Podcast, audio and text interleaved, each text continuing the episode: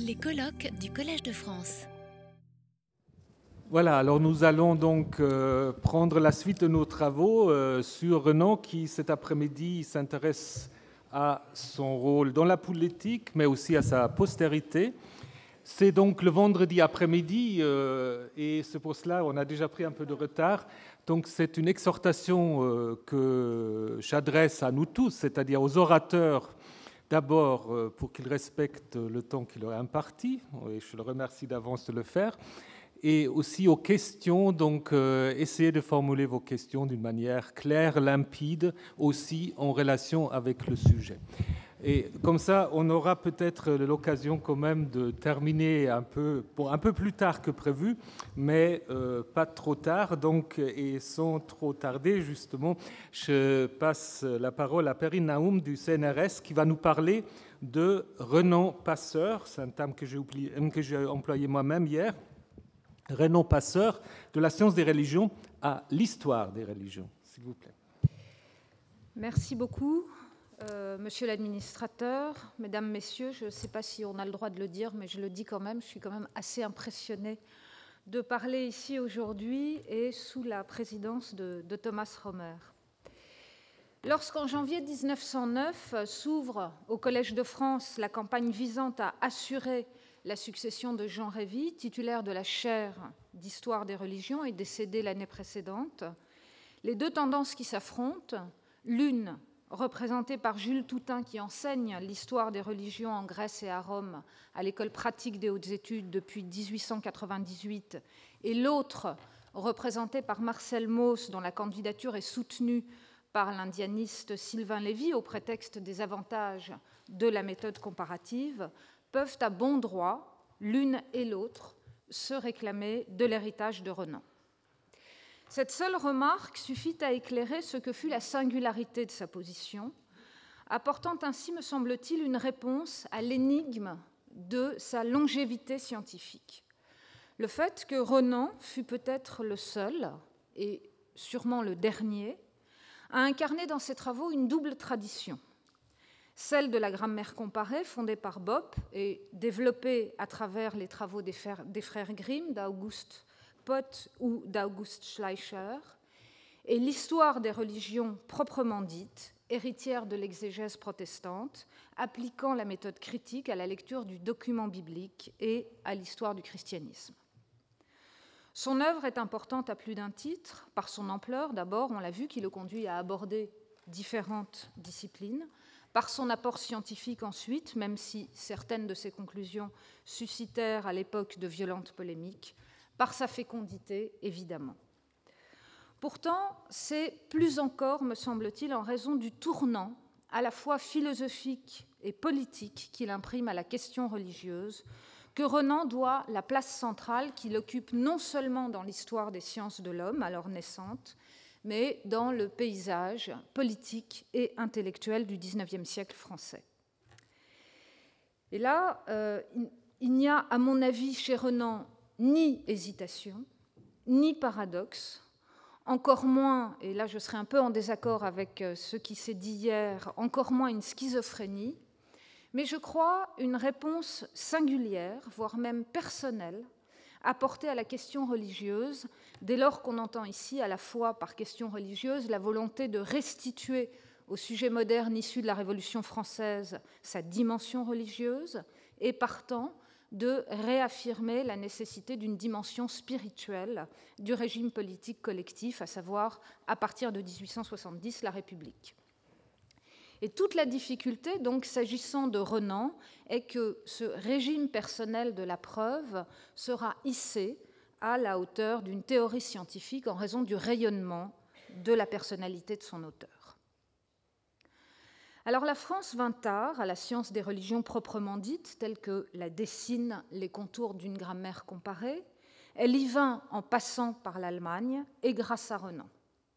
Cela implique un double déplacement réalisé au cours des dix premières années de son existence de savant, donc entre 1848 et 1858.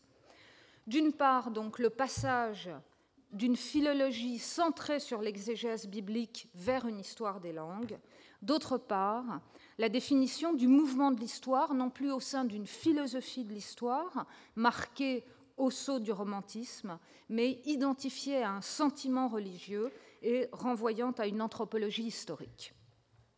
Et donc c'est à ce double mouvement que je voudrais consacrer le premier temps de mon exposé. Renan va en effet ancrer la science des religions dans une histoire des langues. On sait que dans les études qu'il entreprit au séminaire, c'est le cours d'exégèse de l'abbé Lehir qui exerça sur lui une influence déterminante. C'est d'abord à la langue, en effet, que Renan va demander la possibilité d'éclairer les contradictions qui parsèment le texte biblique et la place que celui-ci peut encore occuper. Il s'agissait là, écrit-il dans ses souvenirs d'enfance et de jeunesse, je cite, du vrai cours d'histoire sainte. Il découvre, à travers l'étude de la composition du texte biblique, mais également dans la comparaison menée avec d'autres langues sémitiques, des incohérences et des difficultés de composition qui heurtent rapidement en lui non seulement le philologue, mais atteignent aussi le croyant. Ces interrogations viennent corroborer, par ailleurs, l'insatisfaction qu'il éprouve devant la médiocrité, on l'a dit aussi, de l'enseignement philosophique qu'il reçoit. C'est donc d'abord en philologue que Renan va s'intéresser aux sciences des religions, mais aussi porté par la volonté d'établir une théorie satisfaisante de la connaissance. La philologie, tout d'abord. Il faut, écrit-il, critiquer la religion comme on critique un poème primitif. Il complète alors l'impulsion première découverte chez Le Hir par des leçons empruntées à Herder et à Robert Lowth et à ses leçons sur la poésie sacrée des Hébreux qu'il fréquente alors assidûment. Lowth y énonce un certain nombre de principes de lecture, éloignés de ceux qu'on enseignait alors à Saint-Sulpice insistant en particulier sur la nécessité de prendre en considération l'époque et le milieu de rédaction des livres saints. Devenir hébreux nous-mêmes, nous mettre en quelque sorte sous les yeux la scène même de l'ouvrage. Renan s'en souviendra au moment de la vie de Jésus. Le style propre à chaque livre biblique n'est plus, comme sous la plume de l'abbé Garnier, garant de son inspiration divine, mais s'explique donc par les circonstances de sa composition. Il est dès lors évident qu'aux yeux de Renan, seule la tournure historique est apte à éclairer les contradictions du texte. La philosophie ensuite. Comprendre l'homme, tel est pour Renan le but ultime de l'exercice de la pensée.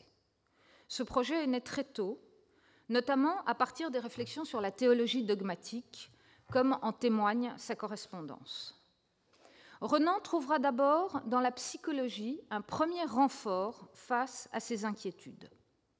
Lu avec les yeux de la philosophie chrétienne de Cavour ou du théologien anglais Wiseman, celle-ci vient un moment, mais un moment seulement, renforcer les vérités du dogme à l'aide de la description des mécanismes du psychisme humain de cette période assez courte, 1842-1843, donc au moment où il est encore euh, au séminaire, date déjà chez lui pourtant la distance entre révélation et religion et l'habitude de considérer celles-ci comme les produits de l'esprit humain. Les religions sont, dit-il, des manifestations psychologiques de l'humain, des, je cite, théorèmes de psychologie ce qui lui permet d'ailleurs de résoudre assez rapidement le problème posé par les miracles. La réflexion de Renan va progressivement néanmoins encadrer cet intérêt anthropologique de concepts philosophiques au détriment de la seule psychologie. De l'examen des principes de la foi, on glisse donc vers une théorie de la connaissance. Renan creuse la distance qui sépare l'homme du divin. La théorie de la connaissance de Renan, qui puise directement, me semble-t-il, dans la philosophie kantienne, ainsi qu'il en fait à plusieurs reprises implicitement l'aveu, s'inscrit dans le cadre d'un projet anthropologique.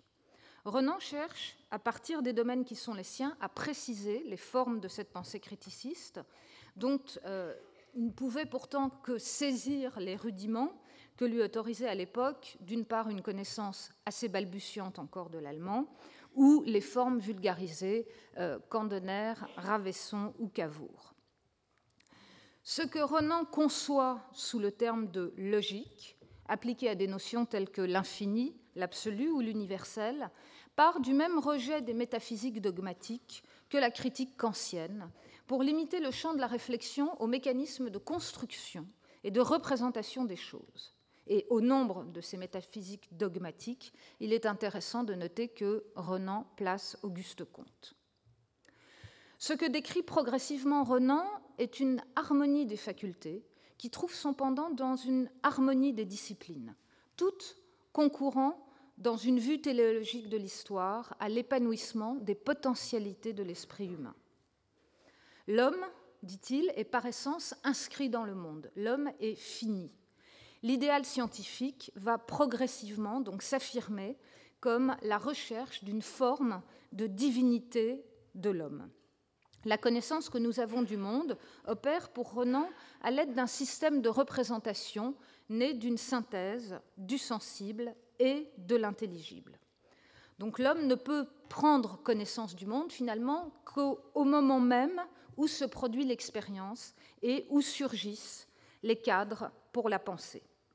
Dans ce mouvement d'arrachement donc à la nature, il crée des constructions intellectuelles qui sont les religions, mais aussi l'histoire, pour répondre à cette fin dernière. Et c'est là, je crois, ce qui le distingue à la fois euh, de euh, l'école positiviste, mais aussi des cousiniens qui, eux, postulent finalement que euh, le réel est déjà présent et qu'il suffit de l'appréhender, là où, au contraire, Renan et les constructivistes pensent, à la suite de Kant, que le réel n'est pas substantialisable et découle donc d'une construction intellectuelle.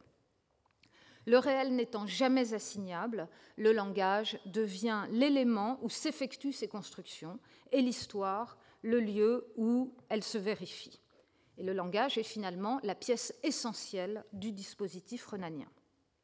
C'est donc dans le mouvement de la langue qui conduit l'histoire de l'esprit humain et l'analyse comparée des langues sémitiques que Renan va trouver un premier cadre euh, pour tester cette hypothèse. La construction théorique par laquelle Renan arrive au langage témoigne euh, d'une première orientation plutôt philosophique, je dirais qu'historique, de euh, ses recherches. D'ailleurs, on ne soulignera jamais assez l'originalité de sa position pour l'époque, puisque euh, Renan se distingue très fortement des théories du langage inspirées des idéologues et de Condillac, qui, qui était en vogue à cette époque-là euh, en France. En fait, c'est à Humboldt, même plus qu'à Kant, que euh, Renan va emprunter la synthèse entre la représentation philosophique du langage comme manifestation de l'humain et son intérêt pour l'histoire des langues et leur diversité. Le langage étant l'instrument de comparaison entre les différentes étapes du développement de l'esprit, la comparaison des langues permettra d'en dresser une histoire exhaustive. La méthode comparative s'ordonne dès lors autour des notions de type et de forme que Renan emprunte, je crois, directement à Humboldt ou à Schlegel, qui est son autre référence. Les langues appartiennent à la catégorie des organismes vivants. Au titre d'organismes, elles sont donc composées de différentes parties qui se réunissent en une forme que Renan appelle aussi bien type ou idée. De cette conception herméneutique découle la nécessité d'appréhender la singularité de la forme dans sa totalité, à savoir donc le type dans lequel va s'incarner la forme individuelle. Ceci revient à reconstituer une cohérence interne sans laquelle le type n'existerait pas et à mettre en lumière donc pour cela un ensemble de fonctions logiquement liées les unes aux autres. L'intérêt pour le développement des langues, on le voit bien, donc ne se limite pas chez Renan à une appréhension des étapes successives de leur évolution, mais conduit bien à un tableau d'ensemble du développement humain. Dans ce tableau, les religions incarnent de la manière la plus adéquate possible la synthèse représentative opérée par l'esprit humain à chacune des étapes de son développement. Ceci explique la faculté accordée à la philologie d'étudier le primitif et d'en restituer le sens pour nous autres modernes, et donc le recours à la philologie. Et ici, euh, Renan se fait bien évidemment d'une certaine façon l'écho des développements historiques de son temps. En particulier, on a, euh, on a évoqué la figure d'Eugène Burnouf. Euh, c'est à lui et à son application du déchiffrement du sanskrit védique pour l'étude des origines du bouddhisme que Renan pense à ce moment-là. L'étude de la langue ne se développe jamais indépendamment donc des constructions intellectuelles auxquelles elle a donné naissance. Parmi celles-ci, je l'ai dit, c'est à la religion et au sentiment religieux que Renan donne la primauté. La religion d'un peuple, je cite, étant l'expression la plus complète de l'individualité, est en un sens plus instructive que son histoire. L'histoire d'un peuple, en effet, ne lui appartient pas tout entière. Elle renferme une part fortuite ou fatale qui ne dépend pas de la nation, qui parfois même la contrarie dans son développement naturel. Mais la légende religieuse est bien plus l'œuvre propre et exclusive du génie de chaque race. La manière dont l'homme conçoit la relation au monde reflète l'organisation de l'esprit humain et superpose au partage entre réflexivité et spontanéité celui qui se fait entre raison et sentiment. Ce rôle accordé au sentiment religieux, qui situe Renan dans la suite, je crois, de Benjamin Constant, souligne en même temps la nouveauté de son approche. On quitte, en effet, à ce moment-là, la philosophie de l'histoire, ce moment romantique où la conscience spéculative du devenir insufflait à l'histoire un mouvement issu d'une métaphysique extérieure et dans lequel s'inscrit encore Constant, pour entrer avec Renan dans une histoire qui, à travers le sentiment religieux, trouve son principe en elle-même. Là encore, on peut repérer, je crois, un double mouvement, et ce sera le second temps de cet exposé.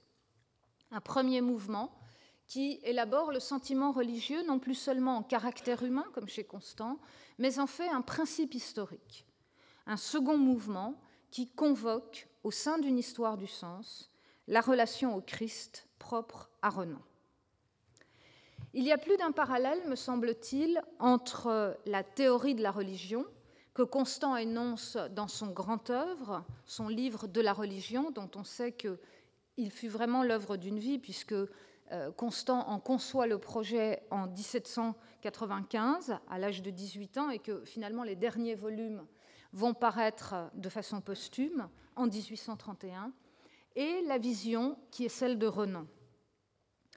Tous deux ont en effet en commun la volonté de s'opposer à la sécheresse du rationalisme et de l'incroyance, mais également le souci de se distinguer d'un mysticisme par trop symbolique.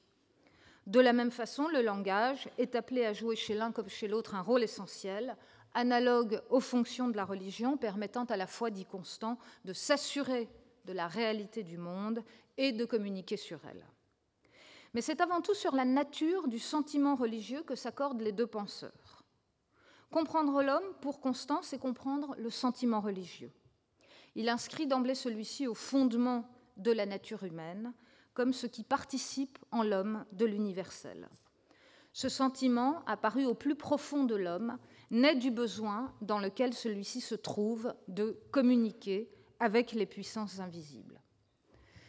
Dès lors, Constant ordonne ce qui constitue véritablement son projet, à savoir l'histoire des religions, autour de la relation qui se crée d'une part entre le sentiment religieux, donc ce sentiment inné à l'homme, et les formes qu'il prend pour s'incarner, à savoir le sacerdoce ou les rites. Le souci du sacerdoce ou des rites vient en effet, dit Constant, de ce qu'elle fige à un moment le sentiment dans un formalisme souvent étroit, pour finir par en dégrader l'expression. L'esprit doit alors opérer une nouvelle synthèse pour permettre au sentiment de créer de nouvelles formes, remettant ainsi l'histoire en mouvement. L'histoire donc se développe comme la forme accessoire, on pourrait dire, du progrès de l'esprit humain vers une expression religieuse de plus en plus épurée.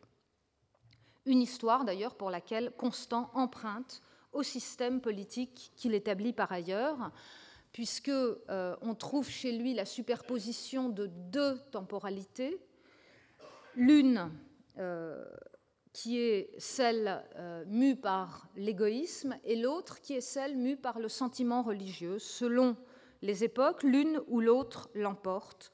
Or, ce qui est intéressant, c'est que, en fait, Constant assimile euh, le sentiment religieux à une expression de la liberté. Reste que chez lui, évidemment, la religion ne joue pas le premier rôle.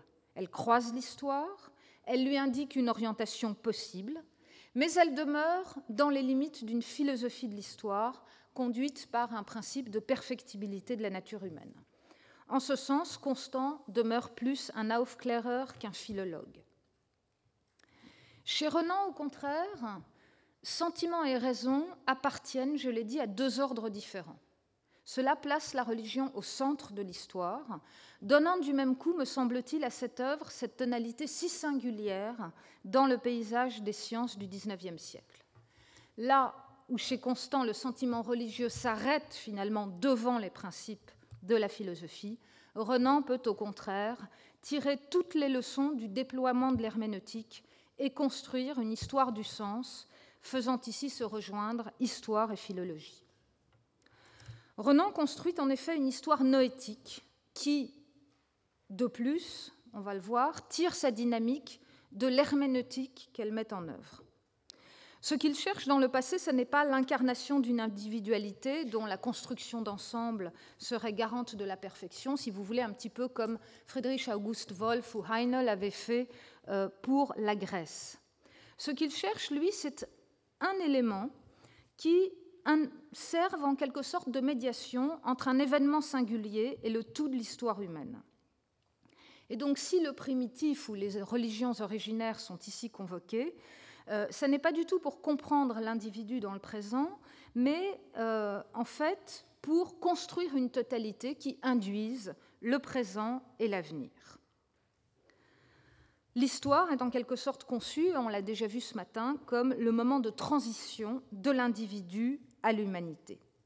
Et donc la philologie, me semble-t-il, ne cherche pas à créer une empathie entre un auteur et son interprète, mais on va voir qu'elle veille au contraire à maintenir une distance temporelle ou spatiale, qu'il revient finalement au sentiment d'abolir ou du moins de suspendre. Elle est rendue possible par un processus d'identification plus global à l'esprit de l'humanité, dont l'essence est d'être évolutif. Alors je crois qu'on pourrait pousser encore plus loin l'hypothèse. En gros, ce que je voudrais essayer de montrer ici, c'est qu'au-delà de cette dimension noétique, donc de cette dimension de sens de l'histoire, le mouvement de l'histoire qui apparaît chez Renan s'explique par la relation personnelle qui unit celui-ci au Christ. Je cite, Pour faire l'histoire d'une religion, il faut ne plus y croire, mais il faut y avoir cru. On ne comprend bien que le culte qui a provoqué en nous le premier élan vers l'idéal. L'histoire des religions qui permettent aux savants de refaire le parcours du spontané au réflexif va ainsi progressivement, chez Renan, se resserrer autour du christianisme dont il affirme l'universalité. Le christianisme est en effet à ses yeux la religion historique par excellence, celle qui repose sur le fait du Christ, sur l'événement de l'incarnation. Et toute son œuvre, finalement, se déploie, me semble-t-il, à l'intérieur d'un double cercle. D'une part, le désir de continuer à affirmer l'universalité du christianisme sans l'aide de la révélation, c'est-à-dire d'en démontrer historiquement l'universalité, et la nécessité d'en concilier le schéma avec celui d'une histoire générale de l'esprit humain. La critique du dogmatisme religieux qui l'a conduit, donc on l'a vu, à renoncer à la prêtrise pour choisir la science et sa sortie du séminaire n'ont en effet pas entamé sa relation avec le Christ. Du séminaire des oratoriens et de la lecture de Pierre de Bérulle, peut-être aussi de sa relation à la nature et de la grâce propre aux enchantements bretons, Renan a hérité un rapport personnel au Christ auquel il n'a jamais renoncé et qu'il ne cesse de proclamer. Et il fait lui-même d'ailleurs explicitement le lien avec la vie de Jésus. Je passe sur certaines citations pour essayer d'expliquer comment finalement cette relation personnelle au Christ introduit à côté des deux niveaux d'interprétation qui sont ceux de l'herméneutique habituelle, interprétation technique, grammaticale, euh, un troisième niveau d'interprétation qui serait spécifiquement chrétien et qui serait engendré pour le croyant par la présence du Christ. Et donc on est ici dans une lecture sur trois niveaux de sens, celui des textes, celui de l'événement qui en est l'origine, sans être jamais adéquatement restitué par eux, et le rapport personnel de l'interprète au Christ. Or, ce troisième et dernier niveau joue un rôle dans l'interprétation elle-même. La question que pose Renan dans la vie de Jésus est celle de la dissociation possible entre l'histoire, les quatre évangiles, et le sens, la vie du Christ, actualisée par la Passion. Écho d'une autre question alors centrale pour l'historiographie française de l'époque, dont Renan traitera ailleurs en des termes plus politiques le traitement de la Révolution française. Donc vous voyez que Renan introduit dans son interprétation herméneutique cette christologie et finalement justifie la science par la religion et la religion par la science. L'histoire des origines du christianisme ou la vie de Jésus en sont les exemples les plus évidents. Je voudrais juste prendre un petit passage parce que le temps m'est compté. C'est évidemment celui dont on a parlé hier et, euh, ce matin, l'un des passages les plus commentés de l'introduction à la vie de Jésus. Je vous en lis quelques lignes. L'accord frappant des textes et des lieux, la merveilleuse harmonie de l'idéal évangélique avec le paysage qui lui servit de cadre furent pour moi une révélation. J'eus devant les yeux un cinquième évangile, lacéré mais lisible encore. Comment est-ce qu'on peut concilier, comment est-ce qu'on peut comprendre ce passage et concilier finalement l'interprétation technique et grammaticale et le niveau de lecture auquel nous introduit l'intimité de l'exégète Il est peu probable en effet que le mot de révélation se soit trouvé ici par hasard. Par ailleurs, on sait très bien qu'on est loin de la pure intuition, puisqu'on a une étude des manuscrits et des sources de Renan pour la vie de Jésus qui sont euh, absolument considérables la notation du cinquième évangile euh, figure déjà dans le commentaire que Renan donne du cours d'exégèse de Garnier portant sur les épîtres de Paul, donc bien avant la rédaction de la vie de Jésus. Euh, il euh, dit qu'il représente, si l'on peut dire, un cinquième évangile révélé par Jésus-Christ, non par Jésus-Christ vivant parmi les petits et enseignants, mais par un Jésus-Christ ressuscité et instruisant les parfaits. Le paysage, ce cinquième évangile, ne renvoie pas à la révélation comme fait historique, dont l'impossibilité est par ailleurs avérée, mais exalte, me semble-t-il, l'expérience sensible, le sentiment grâce auquel on s'approche de la vérité du message christique par opposition à l'abstraction. Et donc l'authenticité des documents dont il est question ici n'est pas d'ordre topographique, mais fait appel à la métaphore de l'intention, L'actualité du Christ de Renan, c'est bien le sentiment religieux que fait naître chez l'homme l'exemple de la passion.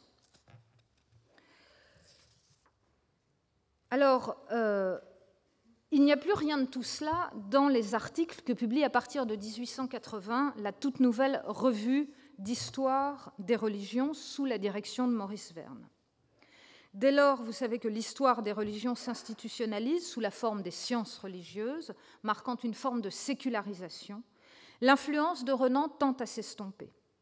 Cette reconnaissance institutionnelle vient entériner, d'ailleurs, et renforcer, je crois, la distance entre les différents points de vue, chacune des disciplines acquérant en même temps qu'une forme d'autonomie un terrain spécifique. La méthode comparative qui puise aux sources de l'ethnologie et du folklore se substitue à la mythologie comparée. Quant à l'histoire des religions, elle se pense désormais selon des critères qu'elle veut purement scientifiques, volonté que vient encore renforcer la querelle du modernisme qui éclate à ce moment-là. Renan n'a pas pour autant disparu. Certes, les historiens des religions qui lui succèdent renoncent à la question de l'origine de la religion au profit des anthropologues d'un côté des sociologues de l'autre, pour en fait se concentrer sur les religions prises comme phénomène purement historique. Pourtant, si l'héritage de Renan s'efface au moment où l'école sociologique de Durkheim propose une nouvelle synthèse de la question religieuse et de la construction sociale, le début des années 1920 va ressusciter les interrogations religieuses dans les interstices, en fait, des insuffisances de la pensée durkheimienne. Et il me semble, c'est évidemment quelque chose que je n'ai pas le temps de développer, que l'héritage de Renan, puisque c'est sous cet héritage qui était placé cet après-midi, se lit dans les travaux d'un Salomon Reynac, voire même de son disciple Georges Dumézil, deux noms pouvant ici jouer le rôle de médiateur, celui d'Abel Bergagne d'une part et celui de James Darmstaedter de l'autre. Les fleurs de l'histoire religieuse sont des fleurs étranges, écrivait Renan. Je crois que c'est sur cette étrangeté qu'il faut conclure et qu'il faut garder à l'esprit lorsqu'on travaille sur Renan en évitant de le rabattre sur des modes de compréhension qui sont les nôtres aujourd'hui et en le resituant dans un monde qui n'était pas encore complètement désenchanté. Renan constitue en effet le maillon central, me semble-t-il, d'une chaîne de savants et de penseurs qui permettent de jeter un éclairage nouveau sur l'histoire du XIXe siècle et plus encore sur celle de la République. En opérant la transition entre une religion, objet de croyance, encore interdite à l'objectivité scientifique, et puis d'un autre côté les religions désormais envisagées comme des objets d'histoire, éléments parmi d'autres du développement de l'esprit humain, Renan permet à la religion de rejoindre la science. En la plaçant du côté du sentiment qui opère dans la sphère individuelle et dessine le socle d'une communauté humaine assise sur des traits universellement partagés, il l'exonère des accusations de sectarisme et permet aux républicains de composer avec elle. Ainsi plaide-t-il en 1871 dans sa réforme intellectuelle et morale en faveur d'une nation républicaine définie sur des bases spirituelles qui placent le religieux au cœur de la culture. Renan a donc bien toute sa place parmi les grandes figures de la République. Je vous remercie.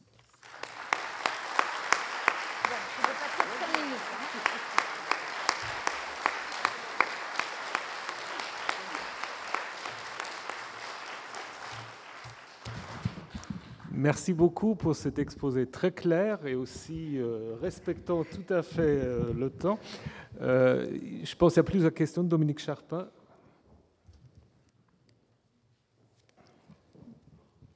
Je voudrais d'abord faire une rétractatio, puisque c'est moi qui ai lancé ce mot de, schizophrénie dans l'improvisation d'hier. Alors, juste une autre figure, puisque le mot en effet est excessif, c'est clair, je prends ensuite grand écart. Ce que, j'ai voulu dire hier, c'est simplement ce qui m'avait frappé en écoutant toutes les communications de, de, la journée, c'était qu'on n'a pas affaire, euh, dans le cadre Renan, euh, au mouvement euh, qui est assez classique du, savant étroit qui élargit de plus en plus son horizon et qui finit par des généralisations. Et il continue jusqu'au bout, jusqu'à la veille de sa mort, c'est ce que j'évoquais, à, corriger les épreuves du corpus des inscriptions sémitiques et par ailleurs à écrire ces, ces, ces envolées générales. Voilà. Et donc, euh, disons plutôt à ce moment-là une activité compartimentée, parce qu'on ne voit quand même pas le lien direct. Qu'est-ce que lui apportait le corpus des inscriptions sémitiques, vu le type d'inscription dont il s'agissait, euh, par rapport euh, aux, préoccupations qu'il avait par ailleurs? C'était ça que j'ai voulu, voulu dire. Et alors, sinon, un, autre, un autre aspect, il y a une, phrase que vous nous avez citée qui m'a paru très intéressante. Pour faire l'histoire d'une religion, il faut ne plus y croire, mais il faut y avoir cru. J'avoue que je, je l'ignorais. Et ça m'a permis de comprendre ce que l'assyriologue américain Oppenheim avait écrit dans les années 60, qui lui a été beaucoup reproché par beaucoup d'assyriologues. Il a écrit dans un livre sur la, la civilisation mésopotamienne un chapitre entier qui s'appelait Pourquoi on ne peut pas écrire une histoire de la religion mésopotamienne? Et en fait, je pense que c'est très exactement euh, cette question du sentiment religieux, l'idée qu'on ne pourra jamais euh, atteindre d'une façon suffisamment proche le sentiment religieux. Qu'est-ce qu'éprouvait un mésopotamien, un prêtre mésopotamien qui faisait une offrande devant une statue divine? On, ne pourra jamais rentrer dans, son esprit. Et donc, de ce point de vue-là, euh, il y a aussi peut-être un héritage renanien qui va bien au-delà des noms que vous avez cités. C'était plus un commentaire qu'une question. Ce qui a... Ah, là, messieurs, oui.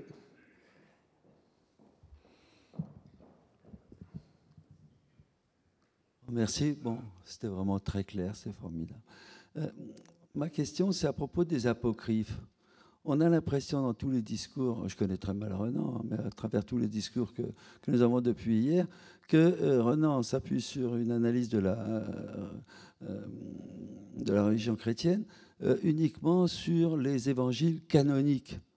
Alors que les apocryphes, j'ai les deux, les deux volumes de la Pléiade, 2700 pages chacune, 3400, alors que les évangiles euh, que j'ai tirés en Word euh, représentent même pas 120 pages. Euh, donc, vous voyez, il y a l'histoire de la religion. Je pense qu'on peut la, fonder que sur des écrits canoniques, donc très faibles. Saint Jean, je crois que c'est au IIIe siècle ou au IVe qu'on a enfin dit qu'il n'était pas apocryphe, mais qu'il était canonique.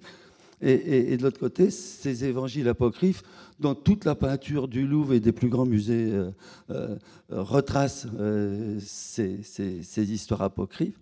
Donc Renan, où est-ce qu'il se situe? Du côté des purs canoniques et il en tire les conclusions dont on parle depuis hier, ou est-ce qu'il intègre une histoire beaucoup, beaucoup, beaucoup plus complexe hein, qui, intègre, donc les apocryphes au canonique? Lui ne se situe pas du tout d'un point de vue purement théologique. Donc euh, son idée n'est pas de faire le distinguo entre le canon et le reste. Il intègre les apocryphes comme mode de pensée et il en parle, euh, il en parle longuement. Euh, je vois Jean Balcou être d'accord avec moi, mais il en parlerait mieux que moi, dans, son, sa réflexion et dans sa présentation, beaucoup plus comme un type de pensée euh, qui euh, illustre un caractère humain que euh, comme une pièce que la théologie aurait mise à l'écart. Donc je veux dire, ce qui l'intéresse n'est pas ni le canon, ni le jugement de la théologie, mais plus le mode, si vous voulez, l'étape de développement de l'esprit auquel les apocryphes se, se réfèrent et ce qui les oppose ou du moins ce qui les opposera euh, aux yeux de ceux qui constitueront le canon, aux textes qui seront inclus cette fois-ci dans le canon.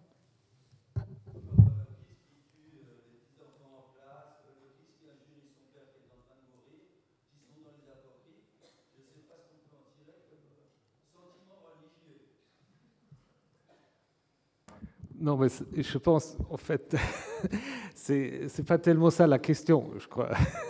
la question, c'était quand même comment, en fait, Renan va construire à partir de tous les documents qu'il a à disposition, à la fois l'histoire du christianisme, et ensuite cette importance du, du sentiment, mais il, va dire aussi que les évangiles de l'enfance, quelque part, il dit c'est puéril. Euh, donc il, va faire aussi une sélection en ce qui concerne la reconstruction euh, à la fois du Jésus historique, et aussi, je pense, il va un peu valoriser les différents écrits euh, à, sa manière qui, lui est propre, mais il, disons, il fait, une distinction, mais il est tout à fait conscient qu'il y a autre chose que, les évangiles.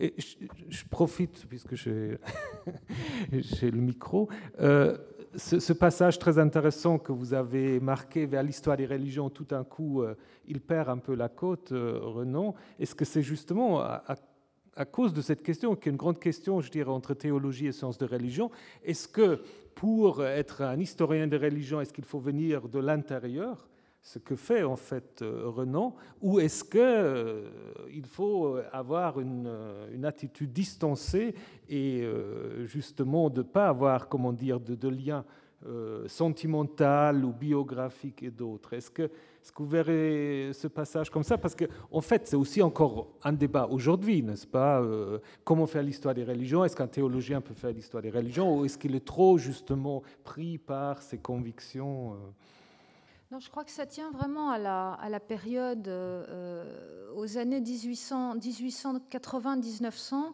et au lien qui se produit entre l'institutionnalisation de l'histoire des religions sous forme des sciences religieuses et, euh, euh, l'histoire de la République. Donc, parce que ceux qui étaient titulaires des chaires d'histoire de la religion, d'une certaine façon, venaient aussi de l'intérieur. Mais il n'y a plus on ne peut plus exprimer euh, la même position individuelle dans la relation à la chose religieuse. Et là, je crois que c'est vraiment une, question politique, ou du moins, il faut le, il faut le faire indirectement. On trouve euh, euh, la même chose, d'une certaine façon, du côté du judaïsme aussi. Donc, mais je pense qu'après, les choses vont s'exprimer autrement à partir du moment où on voit une certaine un certain échec de l'école durkheimienne à rendre compte de la totalité du phénomène religieux, notamment à partir de la Première Guerre mondiale, où il est difficile de justifier ce qui a fait finalement que les, les, hommes se sont engagés euh, euh, là euh, pour la religion de la patrie. Henri Laurent. je vais revenir sur le cinquième évangile.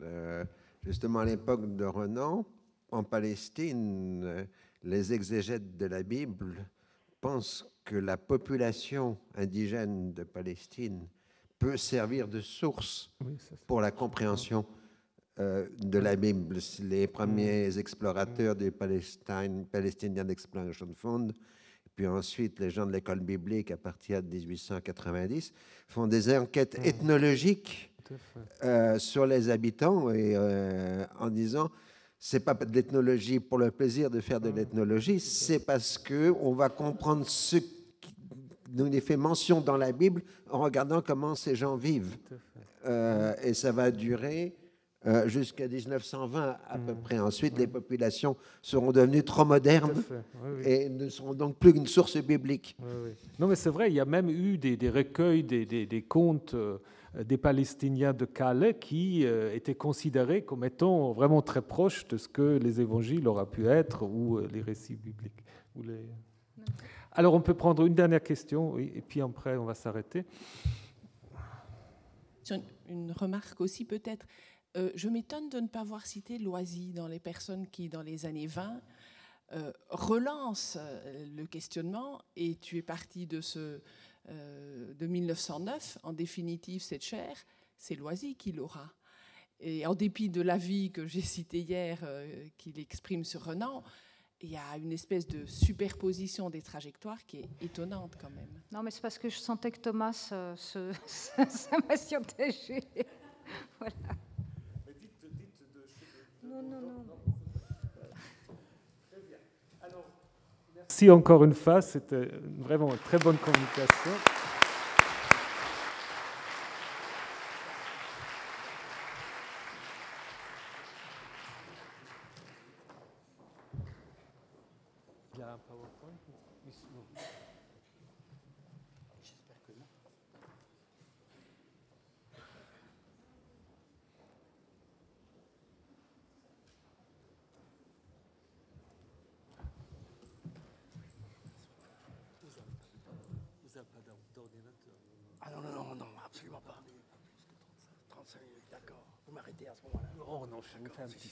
Voilà, alors nous allons continuer et évoquer sous un autre aspect euh, les relations un peu complexes et compliquées de Renan avec l'Église catholique euh, sur l'angle de Pied IX vu par Renan. Et je donne la parole au professeur Jean Balcou de l'Université de Bretagne occidentale. Je remercie le professeur Henri Laurence de m'avoir invité ici euh, pour ce colloque. Et euh, j'ai le privilège, je peux employer ce mot aujourd'hui parce qu'il est mérité, le privilège d'être de Tréguier, hein, le pays de Renan. Et je pourrais vous parler de la Bretagne et de ces cimériens bons et vertueux à n'en plus finir. J'ai préféré me cantonner à, rassurez-vous, Monsieur le Président, au pape et à Renan. C'est déjà un programme. Voilà. J'ai vu le pape, chère mère. Du 27 octobre 1849 au 19 juin 1850, Renan est en mission en Italie pour étudier des manuscrits dans les principales bibliothèques du pays. L'ont accompagné jusqu'au 11 février pour la partie médicale Charles d'Arenberg et Bousmaker, son copiste arabisant. Entre-temps, le 27 décembre, tous les trois sont descendus vers la région de Naples pour continuer leur enquête. Pour des raisons diverses, Renan par curiosité, euh, D'Arenberg par intérêt, ont souhaité rencontrer Pie L'autorisation est obtenue de l'ambassadeur de France. On sait que le pape a trouvé refuge à Gaète après sa fuite de Rome dans la nuit du 24 novembre 1848. Par la grâce de son protecteur Ferdinand II, il loge maintenant à son palais de Portici, le Versailles du royaume de Naples, où l'entrevue a lieu le 10 janvier 1850. Le retour du pape à Rome, retour si souvent à journée, n'interviendra que le 12 avril. Après le départ de ses deux compagnons, Renan se retrouve seul face à l'événement. Pour rien au monde, il ne manquerait de faire le compte rendu de cette journée historique. Telle est cette première séquence de notre propos sur Pinaf vu par Renan, et qui est donc ici, de l'entrevue de Portici au reportage de Rome, à prendre au pied de la lettre. Entre ces deux événements est venu s'intercaler, du 17 au 25 janvier, l'épisode du Mont Cassin, dont l'effet sur Renan est tel qu'à son retour à Paris, il ne manquera pas de le rappeler à travers un de ses héros, un de ses moines qui avait cru au pape. Il faut se représenter la rencontre avec Pie à mon avis, comme un sacré jeu de rôle. D'un côté, un trio de chercheurs, deux Français, plus très catholiques, un Hollandais protestant. De l'autre, le pape qui notera Renan dans sa relation à Berthelot s'aperçut du premier coup qu'il n'avait pas affaire à des croyants de premier ordre, et qui évidemment est fort bien renseigné sur leur compte. Si les autorités s'étaient pliées en quatre pour recommander au mieux notre Renan, ces recommandations n'étaient pas non plus sans arrière-pensée.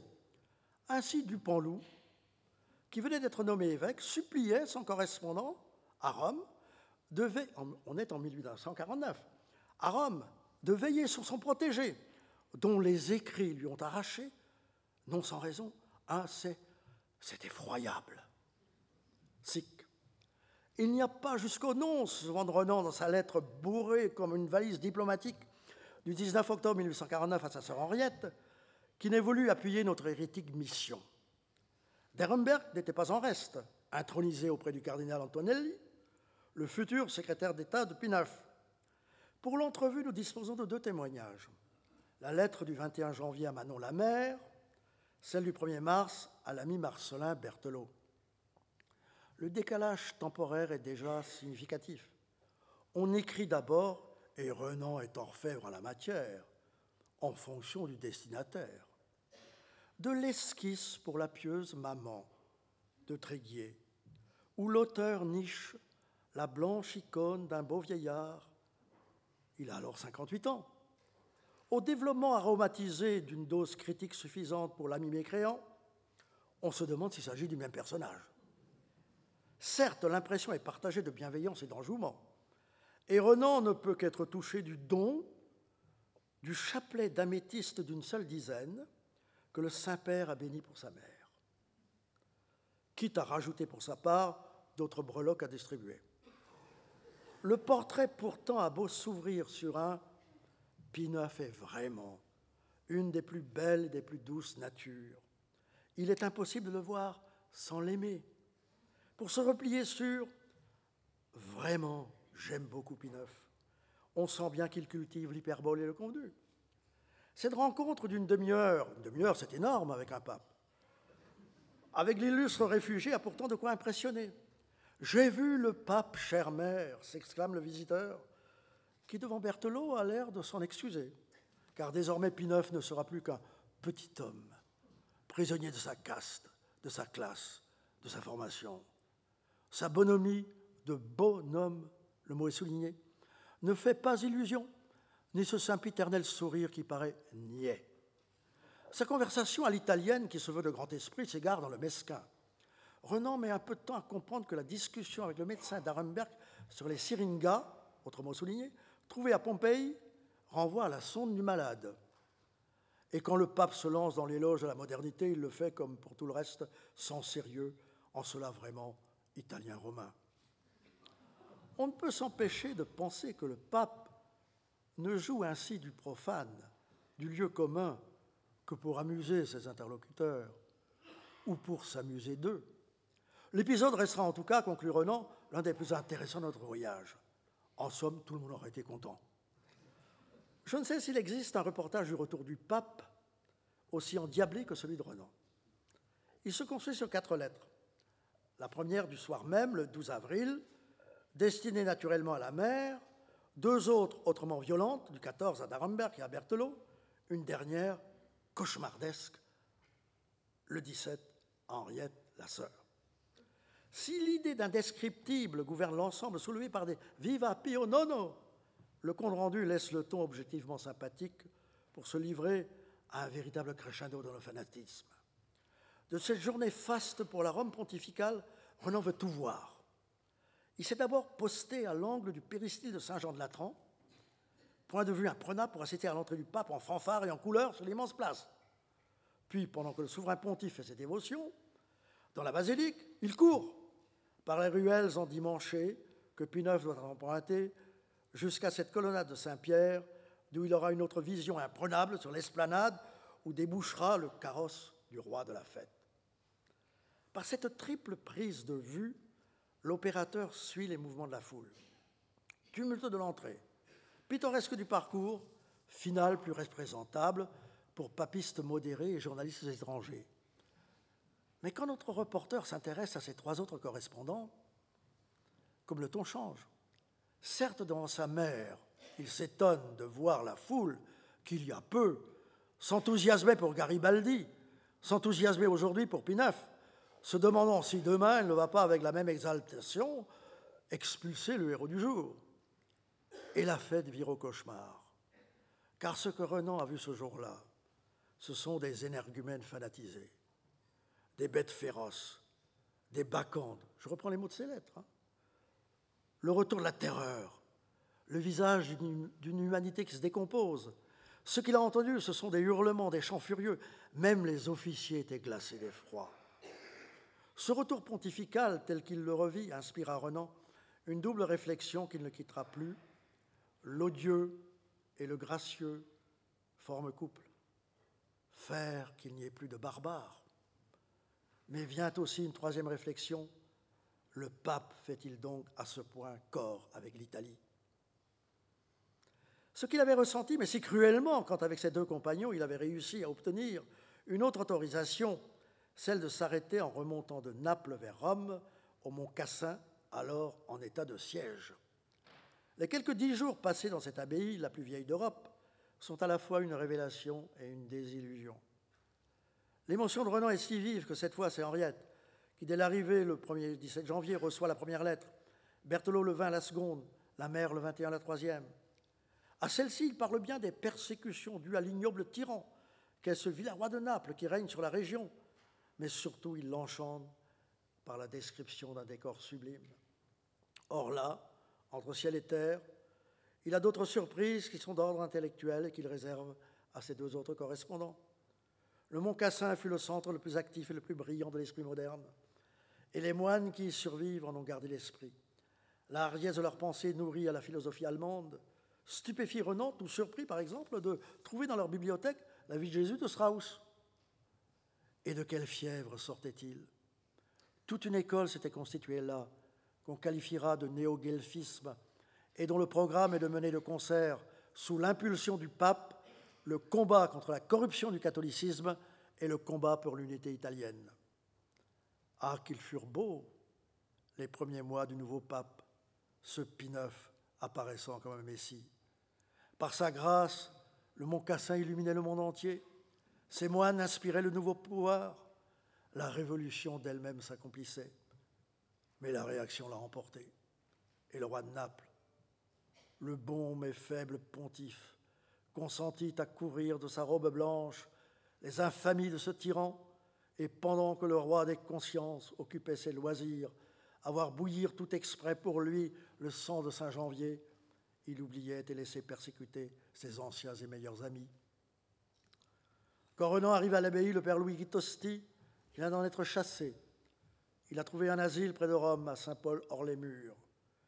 Pourquoi donc notre voyageur s'intéresse-t-il à ce moine, au point de le rechercher, de se lire avec lui, au point de lui consacrer, à son retour en France, un article qui paraît dans Politique Nouvelle sous le titre du mouvement intellectuel dans l'Italie contemporaine, dont Louis Tosti ou le parti Guelf.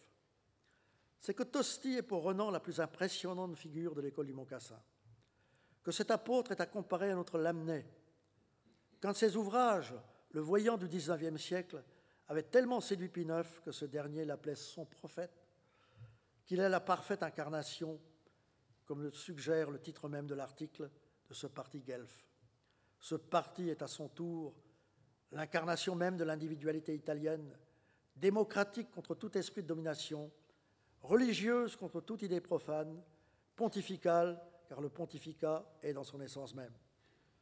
Quand Renan retrouve Tosti dans son exil, il a devant lui un homme heureux d'avoir vécu un tel rêve et brisé de le voir détruit par celui-là même en qui il avait mis toute son espérance. On ne recommence pas deux fois le même rêve. L'article de Renan est la poursuite d'un dialogue à restaurer.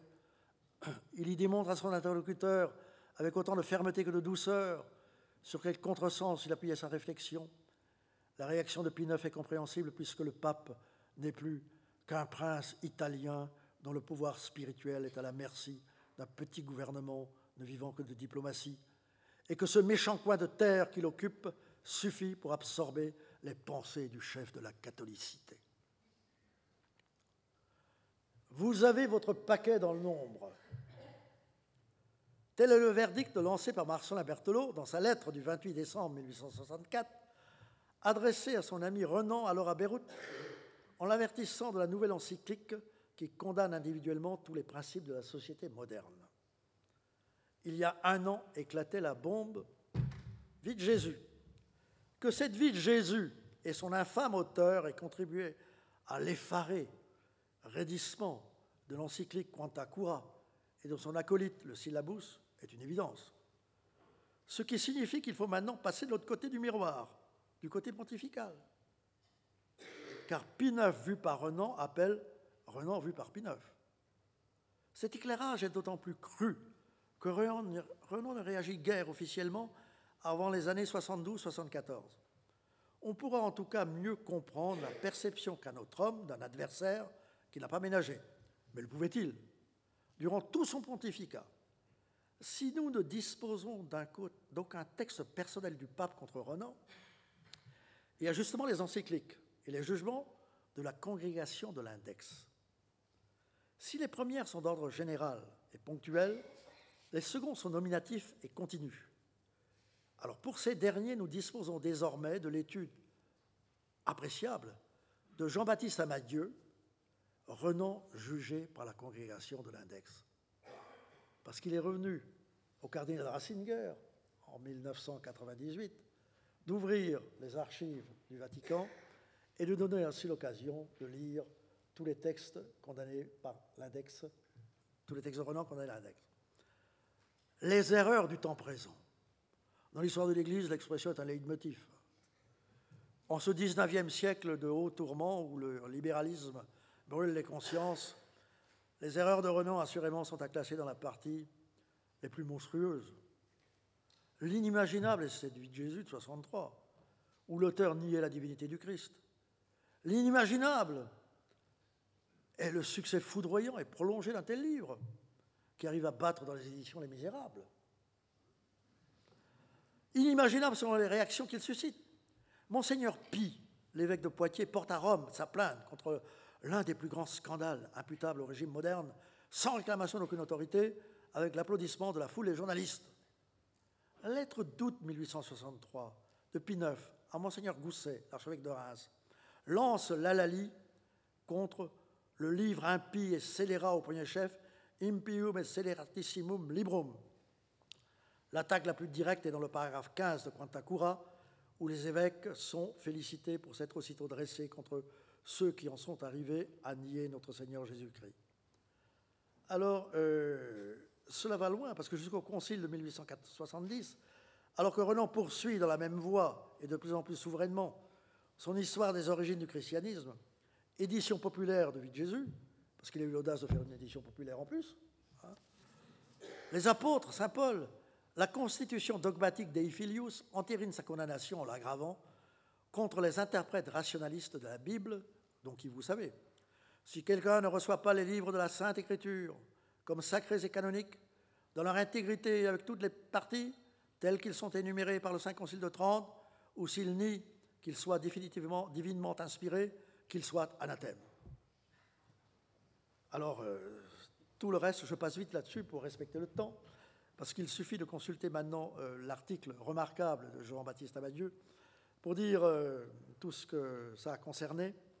Mais il conclut à ceci, c'est que Renan suscite à Rome un intérêt constant et hors norme.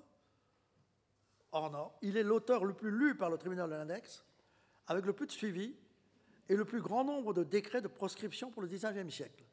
Tout est condamné. Tout est condamné depuis le livre de Job jusqu'à, après la mort de Renan, les deux derniers volumes de l'histoire du peuple d'Israël. Tout est condamné. Avec des motifs extrêmement précis à chaque fois. C'est drôlement étudié, évidemment, avant la condamnation. Mais qui sont à chaque fois promulgués par Pie IX, jusqu'à sa mort, puisqu'il meurt en 78. Hein, il finit bien par mourir. Et euh, vous voyez, donc il y a toutes ces condamnations-là.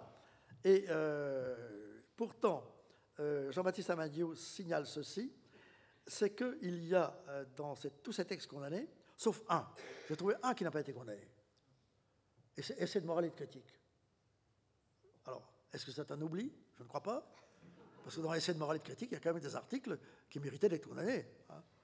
Eh bien, euh, il dit euh, ceci, c'est que justement, Renan est considéré presque comme un ecclésiaste marginal.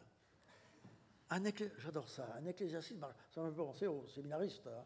C'est plus fort cette fois-ci, venant de, l'index, de la congrégation d'index.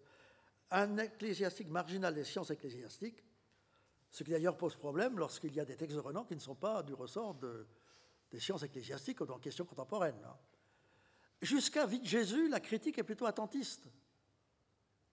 Jamais Renan n'a été l'objet d'une grande réfutation en règle, comme l'amenait. Pas d'examen non plus du tribunal de Saint-Office. Et euh, ici, j'ai le plaisir, n'est pas de dire quand même un mot de cette histoire de nomination au Collège de France, euh, parce que il me semble quand même qu'une nomination au Collège de France ne le relève pas de l'index. Non. Mais enfin, il est vrai qu'il s'agit de Renan. Il est vrai qu'il s'agit alors d'une chaire stratégique, surveillée par l'Église comme l'est sur le feu. Du coup, le nonce, Flavio Chigi, porte sa récrimination auprès du secrétaire d'État depuis neuf le cardinal Giacomo Antonelli. Alors, notre ministre des cultes, Roulant, le bon apôtre, tente de rasséréner le nonce en lui confirmant que le nouvel élu sera à son poste d'une naturalité parfaite comme il me l'a promis. Plus clairvoyant que notre ministre, le nonce, écrit aussitôt au secrétaire d'État, Antonelli, le nonce est plus clairvoyant que l'autre, que le ministre, hein, ça arrive. Espérer de la réserve et du respect de la part d'un professeur qui fait profession d'incrédulité et qui, dans ses écrits, attaque et cherche à détruire l'inspiration divine des livres saints, c'est espérer l'impossible. Quelle douce amère revanche dans sa relation du 1er mars 1862 au secrétaire d'État de Pie IX de la leçon inaugurale du 22 février, des désordres qu'elle a provoqués, de la responsabilité du ministre c'est-à-dire du pouvoir et du châtiment du coupable.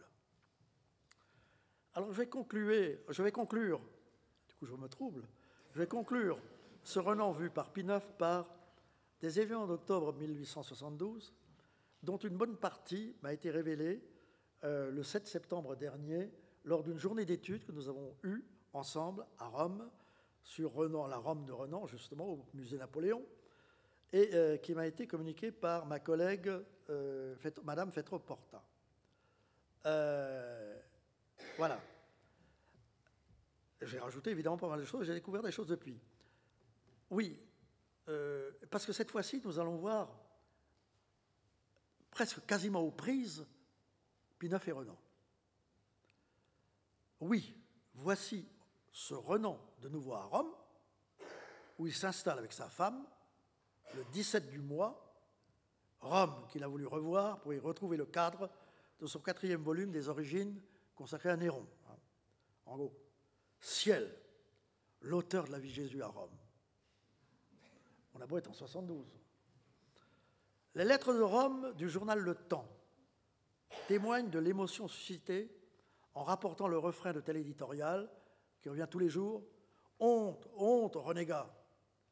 Pour ses nombreux amis libéraux, l'arrivée de Renan dans la nouvelle capitale du nouveau royaume est au contraire une bénédiction du ciel. Et le voilà qui, le vendredi 17, participe à une conférence, débat, au cercle Cavour.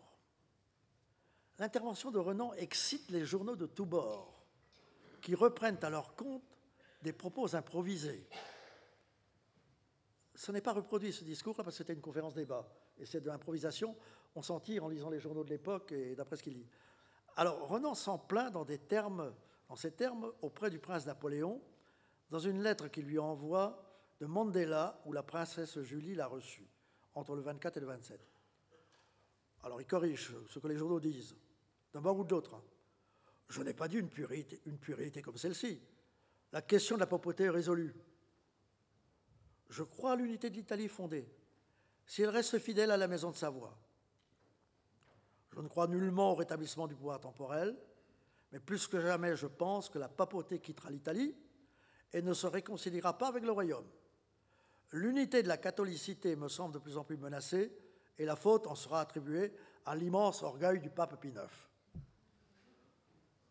Devant de telles provocations, les associations catholiques ne peuvent plus ne pas réagir officiellement. Au pape lui-même d'orchestrer la riposte. Elle se déploie le dimanche 27. J'ai essayé de reconstituer la journée. Hein. D'abord, un pèlerinage de réparation. Voilà déjà le mot réparation qui intervient, parce que Renan non seulement est l'objet de critique, mais il faut qu'il répare les fautes qu'il commet. Alors, un pèlerinage de réparation solennelle en l'honneur de notre Seigneur Jésus-Christ, vrai homme et vrai Dieu, est organisé à la Scala Santa, pour aller jusqu'à la fameuse peinture qui représente une peinture qui n'est pas faite de main d'homme. Puis, à 11h30, dans la salle ducale, le pape donne audience à une délégation des 5000 habitants du quartier de Monti, venus opportunément protester contre toutes ces manifestations hostiles au pontife roi. Si l'Osservatore Romano du 29 octobre, qui reproduit l'audience papale, qui m'a été révélée par euh, Mme Fetroporta, reste le document de base, il faut pourtant se reporter, et là, merci à Internet, parce que nous avons sur Internet les discours de Pie Voilà. Il faut se reporter au discours, au tome 2 des discours de notre très saint-père, le pape Pie IX, adressés du palais du Vatican aux fidèles de Rome et du monde entier. Traduit et publié en 1875 à Paris, car tout en leur assurant une autre publicité, il restitue le texte de l'Osservatore Romano dans leur contexte, dans son contexte. Pour le vieux pape, il a dépassé les 70 ans là, hein, la ferveur de l'espoir au spectacle du monde catholique en Europe l'emporte sur l'accablement du moment. Nous sommes à Rome, nous y resterons, s'exclame sous les vivats le pape, qui, sous les attaques contre le pouvoir temporel, dénonce en réalité celles contre le pouvoir spirituel, qui, elles, sont indestructibles. Et c'est alors que l'orateur, l'orateur, répondant précisément aux doléances des fidèles, lance sa diatribe contre Renan, qui, s'il n'est pas cité dans l'Osservatore Romano, mais tout le monde l'a reconnu, l'est bel et bien dans les discours édités de 1875. Un blasphémateur européen, Ernest Renan, vient à Rome. Oui, un homme qui nie la divinité du Christ vient à Rome, et les feuilles, les gazettes, les journaux exaltent cet homme en le qualifiant d'homme illustre, l'honneur de sa patrie. Cet homme vient à Rome. On l'invite à un cercle et on voit deux séminaristes, Renan et Mamiani, qui fut le ministre de, en 48 du pape, Mamiani, se donner amicalement une poignée de main et se réjouir d'une manière sotte et barbare, révélant aux yeux de tout le monde leur impudence et leur incrédulité. Et l'édition de 1875 de poursuivre, le blasphémateur européen fut reçu avec de grands honneurs dans différentes réunions de libéraux, particulièrement dans celle du cercle Cavour, où Terenzio Mamiani, ancien séminariste chassé du séminaire romain, et Guspini, faisant la fonction du syndic de Rome, reçurent avec les plus grandes marques de joie le renégat, ancien séminariste de Saint-Sulpice. Reste à Renan à franchir vraisemblable, l'enceinte même du territoire pontifical. Le 21, on le verra déambuler avec sa femme et quelques amis archéologues dans le mur même du Vatican. On nous accueille fort bien, écrit ce jour-là Cornélie Renan à Sophie Berthelot. On est fort aimable pour Ernest, fort désireux de le voir, mais sans excès, sans manifestation gênante. Et l'on s'interroge à nouveau sur le dessin de Pie et de la papauté. Comment Renan a-t-il ressenti l'attaque de Pie Il n'en parle pas. Il se réserve. Pas trop longtemps quand même. Car le moment est venu pour lui de porter enfin publiquement son jugement sur la personnalité de Pie et le bilan de son pontificat. Et puisque Pie l'a traité de blasphémateur européen, pour exalter l'Europe catholique, il va donc se situer lui-même à ce point de vue. D'où cette longue étude en forme de procès qui paraît dans la revue des Deux Mondes du 15 février 1874, La crise religieuse en Europe. On devrait ériger une statue en l'honneur de Pie Voilà ce qu'en juin 1870 aurait déclaré au grand critique danois Georges Brandes, notre Renan qui, tout remué par les événements de Rome, s'en exalte de plus en plus. C'est l'interview de Brandes, hein, qui a été repris dans la dernière biographie de Renan d'ailleurs. Euh, les interviews de Brandes viennent d'être rééditées euh, il y a trois ans à Nantes, avec le voyage en Norvège. Alors voici ce que Renan lui dit à propos de Pie c'est un homme admirable. Depuis Luther, personne n'a rendu de si grand service à la liberté religieuse. Il a fait faire aux choses un pas de 300 ans en avant. Sans lui, le catholicisme aurait fort bien pu rester encore quelques centaines d'années pareil à lui-même, avec ses toiles d'araignée et ses poussières dans une chambre hermétiquement close. Tandis que maintenant, nous pourrons aérer, et le monde pourra constater qu'il n'y a rien là-dedans. Alors, si des, deux faits majeurs qui, aux yeux du critique, symbolisent la crise religieuse en Europe au XIXe siècle, l'un est l'apparition au sein du continent d'un empire germanique, l'autre est la consécration au cœur de la catholicité de l'hégémonie pontificale. Celle-ci est essentiellement due à l'individualité puissante déployée par le IX. Renan saisit mieux à présent le choc de l'épisode de Gaëta. C'est dans ce refuge que l'échappée de Rome eut comme une révélation du ciel la vision claire de la politique rectiligne qu'il devait suivre de son destin. Certes, il disposera d'une longévité exceptionnelle, en régnant 32 ans, sans interruption, débarrassé, comme dit Renan, de naître chaque, que fait naître chaque, élection. Mais ce règne fut secoué de si fortes commotions qu'il n'aurait pas survécu s'il n'avait été animé par l'orgueil immense d'accomplir la volonté de Dieu. L'image qu'il réussit à imposer de lui, Pinot fut bien, ne peut s'empêcher d'admirer Renan, celle d'un chef devenu une sorte d'incarnation divine. Puisant sa force dans le mouvement ultramontain, menant la plus obstinée campagne, s'appuyant sur une armée de théologiens au service de son dessein, il centralisa comme jamais la catholicité, constitua le plus solide corps doctrinal, marqua le siège pontifical du sceau de l'infaillibilité. Son pontificat fut vraiment, écrit Renan, le plus extraordinaire de toute l'histoire de la papauté. Et lui-même méritera bien d'être nommé Pie le Grand.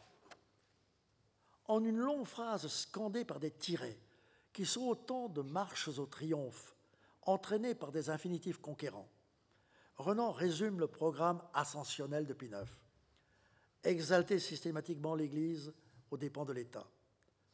Unifier la liturgie autour du latin. Stigmatiser le libéralisme d'où vient tout le mal, lancer en 54 le dogme de l'Immaculée Conception, compléter en décembre 64 l'encyclique Quanta Cura par le catalogue du syllabus, promulguer en juillet 70, en l'imposant au Concile, le dogme par lequel le souverain pontife à lui seul peut être tout. Voilà, s'exclame Renan, toujours aussi fasciné malgré lui par un tel pape, ce qu'il a fait de notre temps. Et tout cela alors que l'histoire jouait contre lui sans que l'Église ait rompu. Mieux, la masse catholique suivait. Mieux encore, Pie dictait la politique à maintenir après sa mort. Cette prodigieuse apothéose repose pour Renan sur l'assurance de la victoire ultramontaine. En cas d'échec, ce qui est des plus probables, espère Renan, Pinneuf le Grand n'aura été que Pinneuf le destructeur. Autant par excès de pouvoir que par exagération des principes, notre pape commet la même faute originelle que Louis XIV, qui se créa le mythe du monarque de droit divin et qui trouvera dans la Révolution sa sanction expiatoire. Ici, l'histoire va vite, puisque deux mois séparent le 18 juillet 70 du 20 septembre, la promulgation de l'infaillibilité de la prise de Rome, et Renan de dénoncer l'aveuglement de la papauté depuis 1850. Elle n'a cessé d'aller à contre-courant d'une histoire qui s'accélère, sans compter que partout les partis catholiques sont en crise, tant souffle le vent démocratique. Tout le chapitre 3 de l'article est consacré à la résistance suisse. Étonnant que la résistance mais vient de Suisse, hein, tout arrive.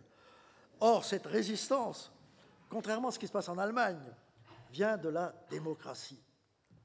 D'où cette déclaration que la démocratie est, après le protestantisme germanique, le pire ennemi de la cour de Rome.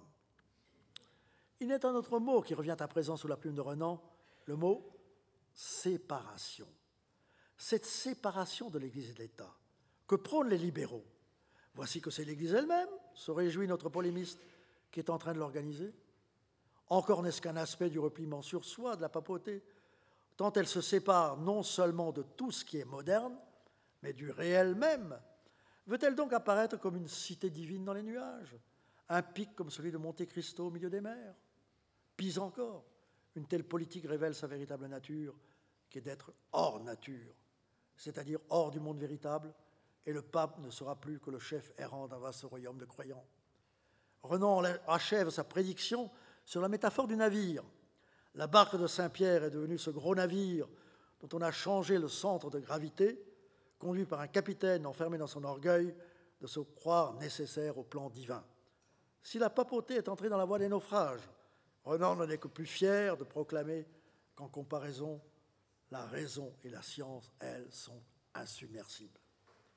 Cependant, Renan, dans les dernières années du pontificat de Pie IX, de 72 à 78, se plaît à s'échafauder, à s'échauffer, en échafaudant avec ses amis italiens ses plans sur l'avenir de la papauté.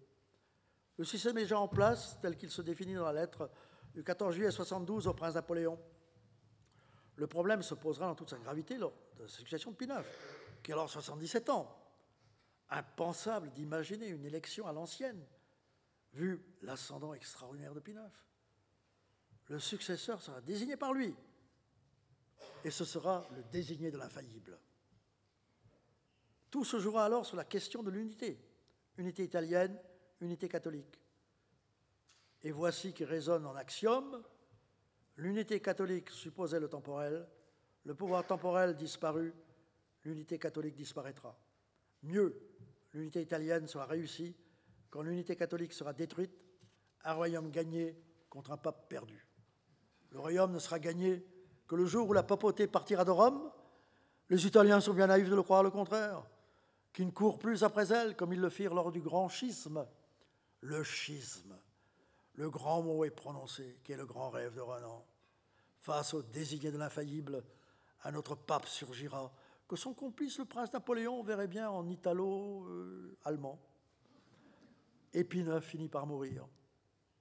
L'élection du successeur Léon XIII se passe le 20 janvier 1878, le plus normalement du monde. À défaut de pouvoir être à Rome, pour assister au grand drame qu'il prévoit, Renan se tourne vers ses amis politiques, Michele Amari et Ruggiero Bonghi. Sa lettre du 28 février au 1er accable les folies du catholicisme moderne, dont Pie n'est plus que l'instrument. Elles ont fait de la papauté une illisibilité, une utopie que pourra le nouveau pape. Toujours persuadé que la papauté quittera Rome et l'Italie, que la papauté ne survivra pas, que le royaume sera alors fondé dans sa pleine liberté, Renan n'en dit pas moins son inquiétude à l'idée qu'une réconciliation serait possible. La même appréhension s'exprime le 11 avril auprès de Ruggiero Bonghi, où perce désormais la menace pour le Parti libéral, qu'il aimerait discuter avec son interlocuteur avisé de ce Léon XIII. Comment interpréter l'énigme de son sphinx Et j'ai terminé, mon cher président. parce que il faut bien dire que si l'histoire aime les contresens, d'après Renan, cette fois-ci, il y a un contresens de Renan quand même, parce que la papauté n'a pas quitté l'Italie. Hein, euh, mieux que ça, Léon XIII va poursuivre le travail de Pie et donner l'illusion à la catholicité d'exercer un pouvoir extraordinaire. Euh, Léon XIII consolide le pouvoir spirituel tel que l'a incarné Pie en lui donnant un rayonnement qu'il n'avait jamais eu. Et voilà que notre Renan se consolera des déboires de ses prédictions en se laissant envahir par un anticléricalisme débridé, ce qui l'amène à se consoler, on se console comme on peut, hein, dans son drame philosophique de 81, l'autre jouvence, en rêvant de papes, au pluriel, qui, étant les seuls à connaître la supercherie de leur toute-puissance, détruiraient pour de bon cette papauté, qui est une bien mauvaise chose. Peut-être que derrière cela, il y a, chez Renan, je le pense, et ça rejoint tout ce qu'on a entendu depuis hier, l'immense nostalgie quasi libertaire du christianisme originel, celui d'avant le pape de Rome.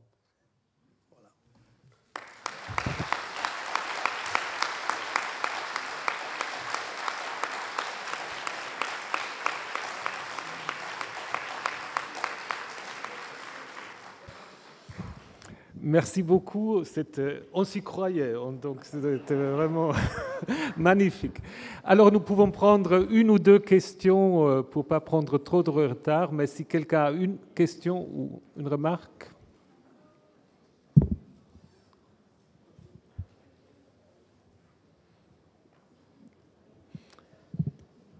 Bon, je crois que ça, ça ne demande pas d'autres éclaircissements, vous êtes suffisamment clair.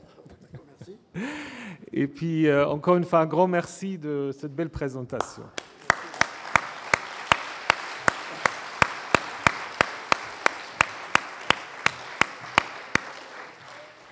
Alors, nous passons à la troisième conférence. Il y a n'y a pas de PowerPoint non plus. Parce que je vois le.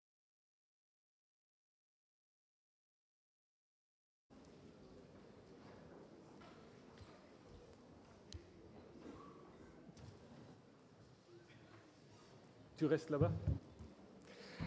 Alors, j'ai le plaisir maintenant euh, d'accueillir Dominique Bourrel, qui est au CNRS, mais qui aussi cette année au Walter Benjamin Lehrstuhl, à la chaire de Walter Benjamin euh, de la Humboldt-Universität Berlin. Et il va nous parler un peu de la postérité euh, ou de la, des successions de Renan, Salomon Munk et Philippe Berger. Merci beaucoup, c'est un plaisir et un peu difficile de parler bien évidemment après euh, M. Balcou, surtout qu'en plus c'est un des meilleurs connaisseurs de, Renan, qui depuis des années euh, nous aide à entrer dans cette pensée par ses travaux avec euh, Mme Lodis Reta. Je me suis d'abord intéressé à ce portrait dont nous avons d'ailleurs plusieurs images, et nous avons vu plusieurs images, notamment une venue du Liban. J'étais un peu étonné parce que la Légion d'honneur n'était pas du même côté euh, du côté de Zorn, qui est celui-là, qui est un, peintre suédois euh, qui a habité Paris entre 1888 et 1896 et euh, qui a rencontré Renan plusieurs fois, bien évidemment. Et lorsqu'on regarde ses esquisses pour ce portrait, on s'aperçoit que c'est un autre savant, lui aussi philologue, qui a servi de modèle, Jean Leclerc, théologien suisse très important aussi pour Renan. Et je me, suis dit que peut-être ce côté massif explique qu'il ait eu deux successeurs, parce que ça arrive quand même pas très souvent. Et donc, il a eu deux successeurs. Alors, euh, comme vous le savez, euh, une fois qu'il avait été, que Renan a été euh, renvoyé et puis ensuite révoqué du Collège de France, nous avons quelques souvenirs des acteurs, par exemple de Victor Duruy. Je cite Victor Duruy avait aussi fait des études en Allemagne et on lui doit des très amusantes euh, notes de voyage et des conférences. Je cite Victor Duruy. Je laissais quelque temps la chaire d'hébreu vacante. Le clergé, pour compléter sa victoire, présenta un candidat, le professeur d'hébreu à la faculté de théologie de la Sorbonne. C'était un très brave homme, parfaitement inoffensif, mais qui eût été un peu dépassé dans cette maison du Collège de France j'avais une revanche à prendre je nommais un juif, M. Munk, le premier de nos hébraïsants, qui avait récemment montré sa science et sa sagesse dans une histoire de la Palestine publiée par Didot. Ce fut la fin d'un incident que les journalistes exploitèrent longuement contre moi et que les prétendus libéraux, très ignorants des devoirs parfois très désagréables d'un gouvernement, me reprochent encore. Monsieur Renan ne m'en garda pas rancune du tout et n'a pas regretté cette exécution dont il avait été l'objet. J'en ai eu la preuve dans les divers scrutins qui se sont ouverts sur mon nom à l'Institut. Fin de citation. Euh, bien évidemment, quand il y a des histoires de nomination, etc., il faut toujours aller voir euh, après comment, euh, qui est-ce qui a la Légion d'honneur, qui est-ce qui a une chaire à l'école des hautes études, etc. Et en réalité, on arrive très vite à reconstituer, un peu comme on vient de le faire avec Rome, le scénario. C'était bien évidemment pas la première fois qu'un grand savant allemand venait occuper une chaire au Collège de France. Euh, vous savez qu'il y a toute une tradition absolument fascinante de ces professeurs euh, euh, juifs ou protestants, parfois même catholiques, venus d'Allemagne pour venir en France, notamment dans les grands établissements comme le Collège de France.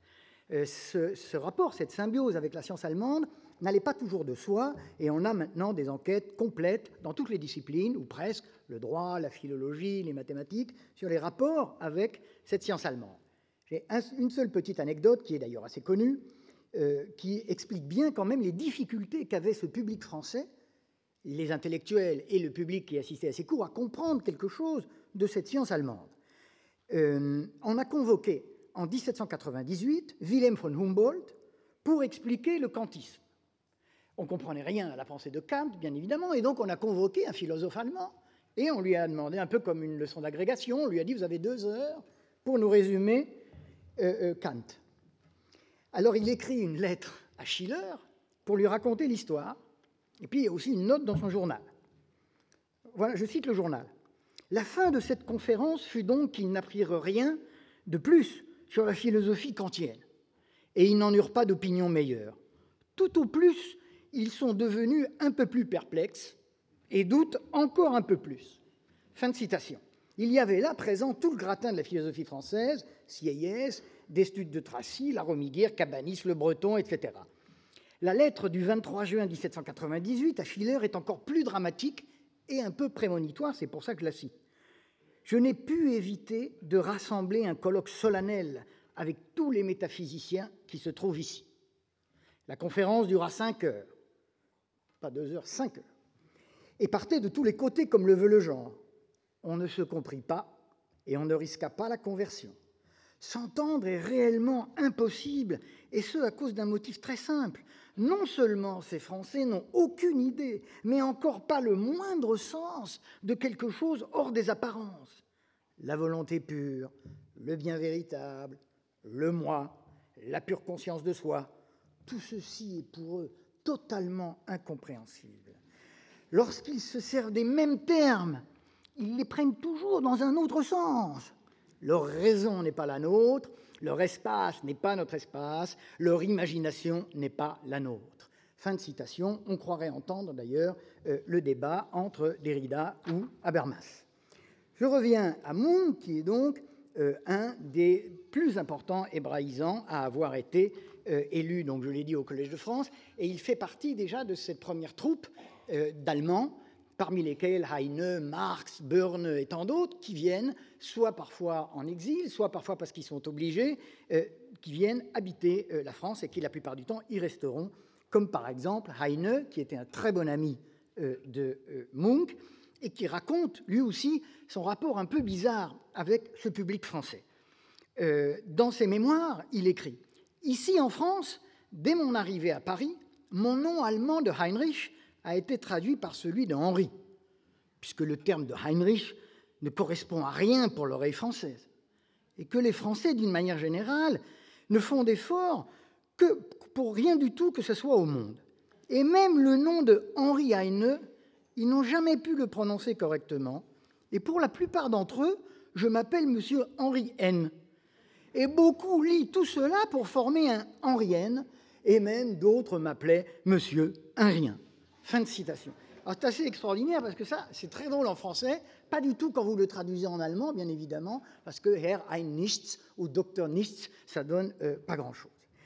Salomon Monk est né à Glogau en 1803. C'est le parangon de la science du judaïsme dont on a parlé hier, de la Wissenschaft des Judentums, dans une famille juive très pieuse et a reçu une éducation traditionnelle.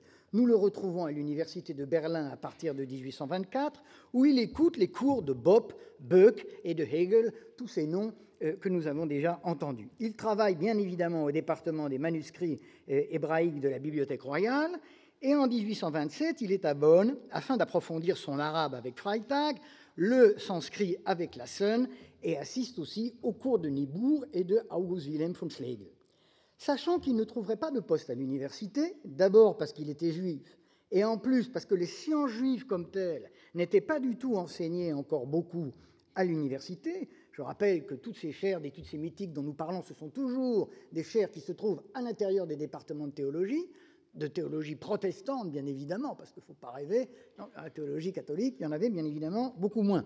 Le problème avec le protestantisme, ce n'est pas tellement le problème des libéraux, c'est que les protestants savent la plupart du temps mieux l'hébreu que les catholiques. Et dans les protestants, ce sont les calvinistes qui savent encore mieux l'hébreu, qui d'ailleurs reproduisent, c'est la minorité de la minorité, reproduisent l'exil dans l'exil.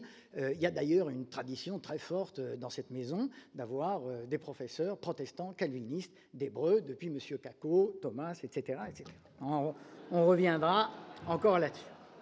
On le trouve très assidu au cours de Sylvestre de Sassy, de Quatremer et d'Antoine de Chézy. Il est précepteur chez les Rothschild et il est très lié à Samuel Cahen, le traducteur de la Bible en français, à laquelle d'ailleurs il participe.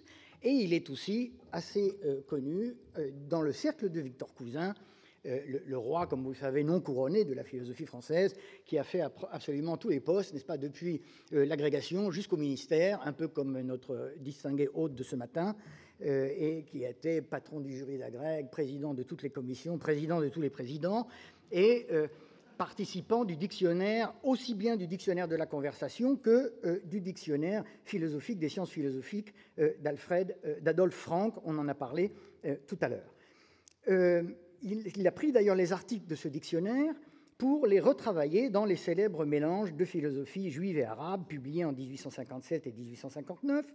Il ne reste pas seulement un savant de cabinet, mais n'hésite pas à se rendre en Égypte afin de rétablir la vérité dans l'affaire de Damas où, comme vous savez, en 1840, un juif avait été injustement accusé de meurtre rituel, et il part donc avec Moses Montefiore et Adolphe Crémieux pour Alexandrie, rencontrer non seulement le vice-roi Muhammad Ali, mais aussi pour visiter la communauté juive, acheter des manuscrits et les rapporter à la bibliothèque impériale, où il est employé depuis 1838. Je vous rappelle, pour les gens qui aiment les, choses numériques, 1838, c'est la mort de Sylvestre de Sassy, donc le, le parangon et le mentor de la première génération d'orientalistes euh, euh, européens. En 1846, il fait une découverte inouïe. C'est que l'auteur qui se cache derrière le nom de Avis Hébron et son livre Le Fons Vitae, simplement connu par sa traduction latine, n'est autre que le philosophe juif Salomon Ibn Gabirol, c'est-à-dire qu'un celui qu'on avait pris pour un néoplatonicien arabe se trouve brutalement être un penseur et un poète juif. C'est un peu comme ce matin, n'est-ce pas, avec Averroès qui change et l'Averroïsme qui change comme ça euh, de, visage. Il offre aussi au public européen un des premiers ouvrages modernes sur la Palestine, qui s'appelle Palestine, description, géographie, histoire et archéologie en 1845, dans la collection L'univers ou Histoire et description de tous les peuples, de leurs religions, mœurs et coutumes, publié par Dido. On lit dans l'introduction de ce livre, je cite, ce n'est que par le moyen d'une critique impartiale que nous pouvons arriver à la vérité. Selon nous, euh, la Bible, elle-même source principale de notre travail, et où l'idée du divin s'est incarnée dans la parole humaine, ne saurait, comme œuvre des hommes, échapper entièrement à la critique humaine. Vous avez bien entendu, c'est assez bien joué. Hein, c'est l'idée divine qui s'incarne dans la parole humaine ne saurait, comme œuvre des hommes, échapper entièrement à la critique humaine. On voit que euh, l'habitude du pile-poule et de la dialectique euh, des, académies talmudiques pouvait aussi rendre des services. Simple historien, c'est lui qui continue, nous traiterons l'histoire des Hébreux, leur institution, leur religion et leurs monuments littéraires dans un point de vue uniquement rationnel L'examen des faits ne saurait jamais nuire au vrai sentiment religieux. Fin de citation. C'est le départ d'une autre tradition, assez proche de Renan d'ailleurs, des descriptions des réalia offertes par les textes juifs, non seulement l'Ancien Testament, ce qu'on appelle l'Ancien Testament, ça c'était déjà ancien, mais encore du Talmud, ainsi qu'en témoigne la géographie du Talmud d'Adolf Neubauer, publiée à Paris en 1868.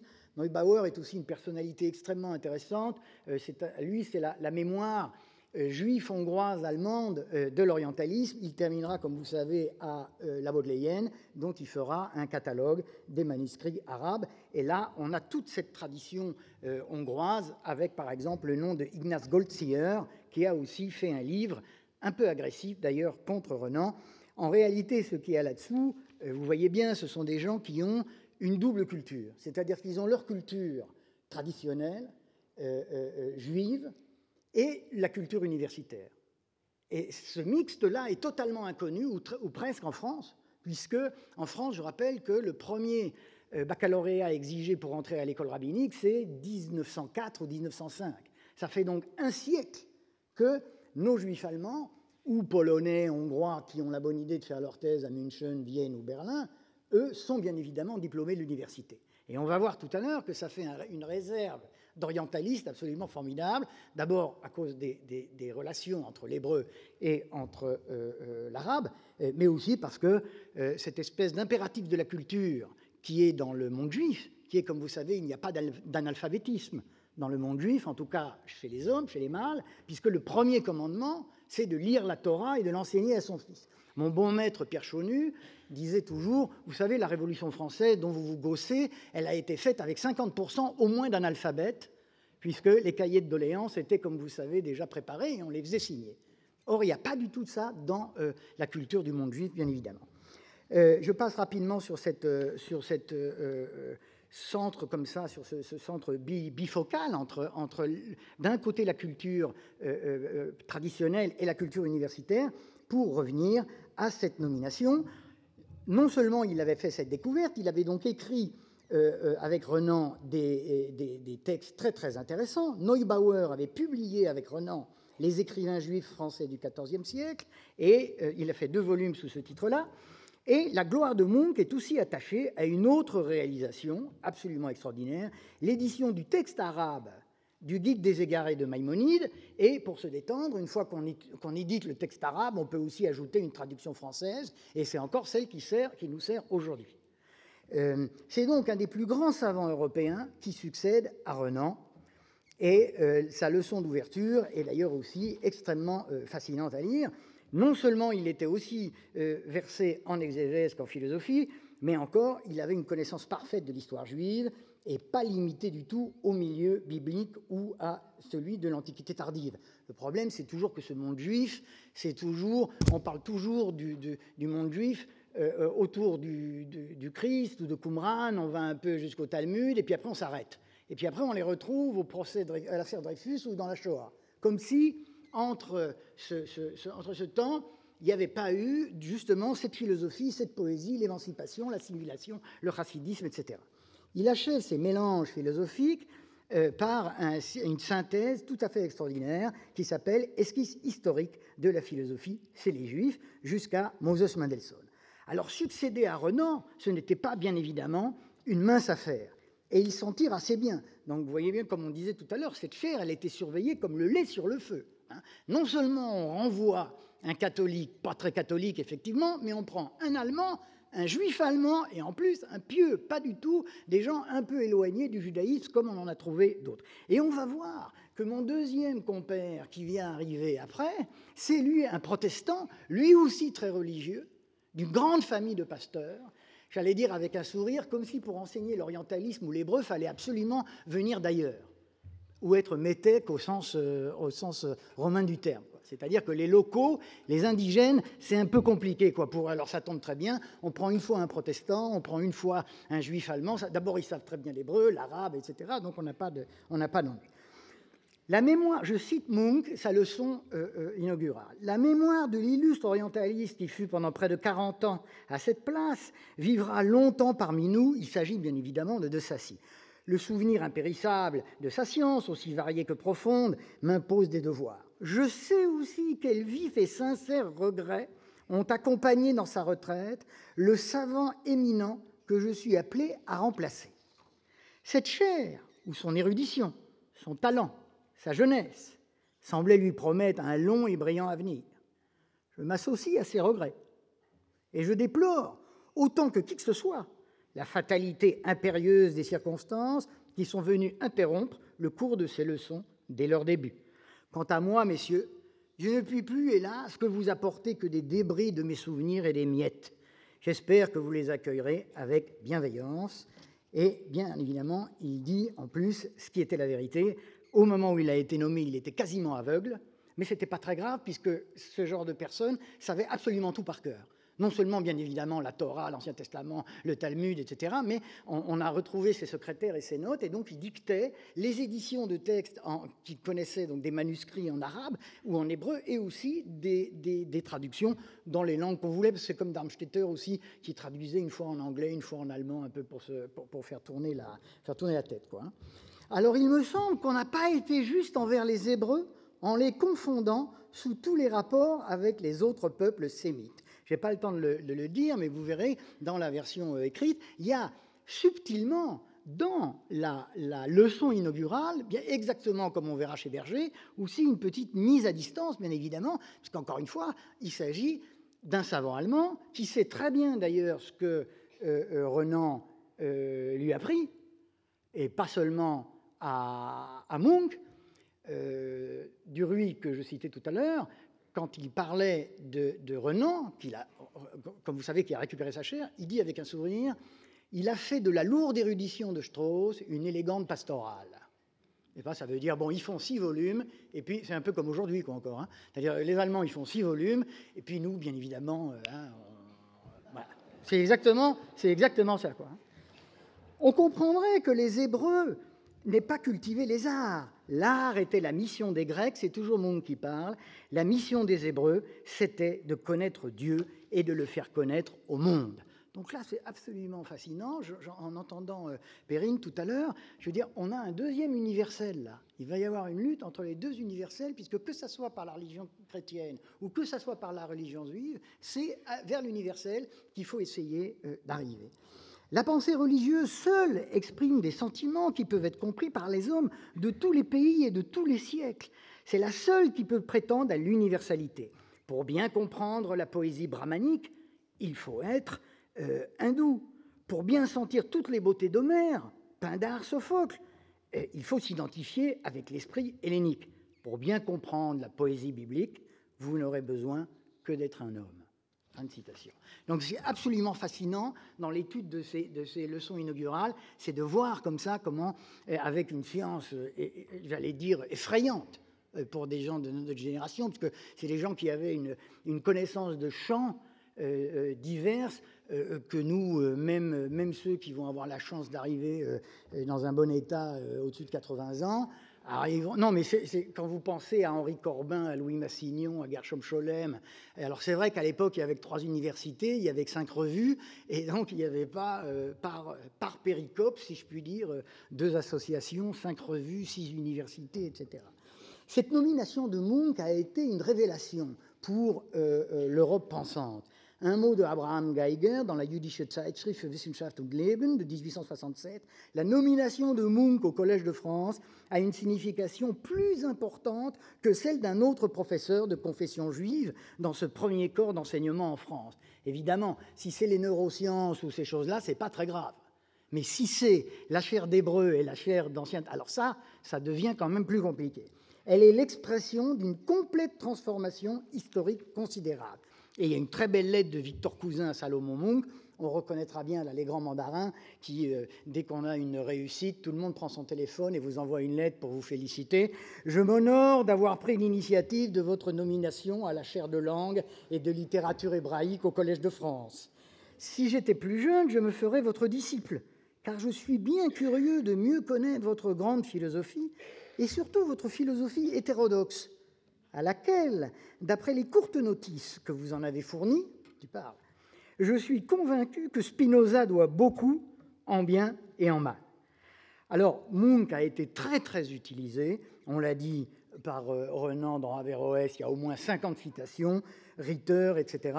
Comme je vous l'ai dit tout à l'heure, quand vous regardez après, par exemple, les papiers des, inscriptions et belles lettres, c'est un peu dérisoire, mais ça se passe encore comme ça aujourd'hui. Vous avez les attributions de la Légion d'honneur. Je me suis demandé pourquoi dans les papiers de Renan, il y avait toujours tellement d'attributions de la Légion d'honneur à des savants étrangers. Et en réalité, quand vous faites, quand vous posez la carte des savants étrangers, la liste des noms à qui, pour lesquels il a fait un rapport pour avoir la Légion d'honneur, vous apercevez que c'est des noms qui arrivent dans les notes de bas de page de ses livres. Donc c'est quand même une manière élégante, d'ailleurs, je dois dire. De...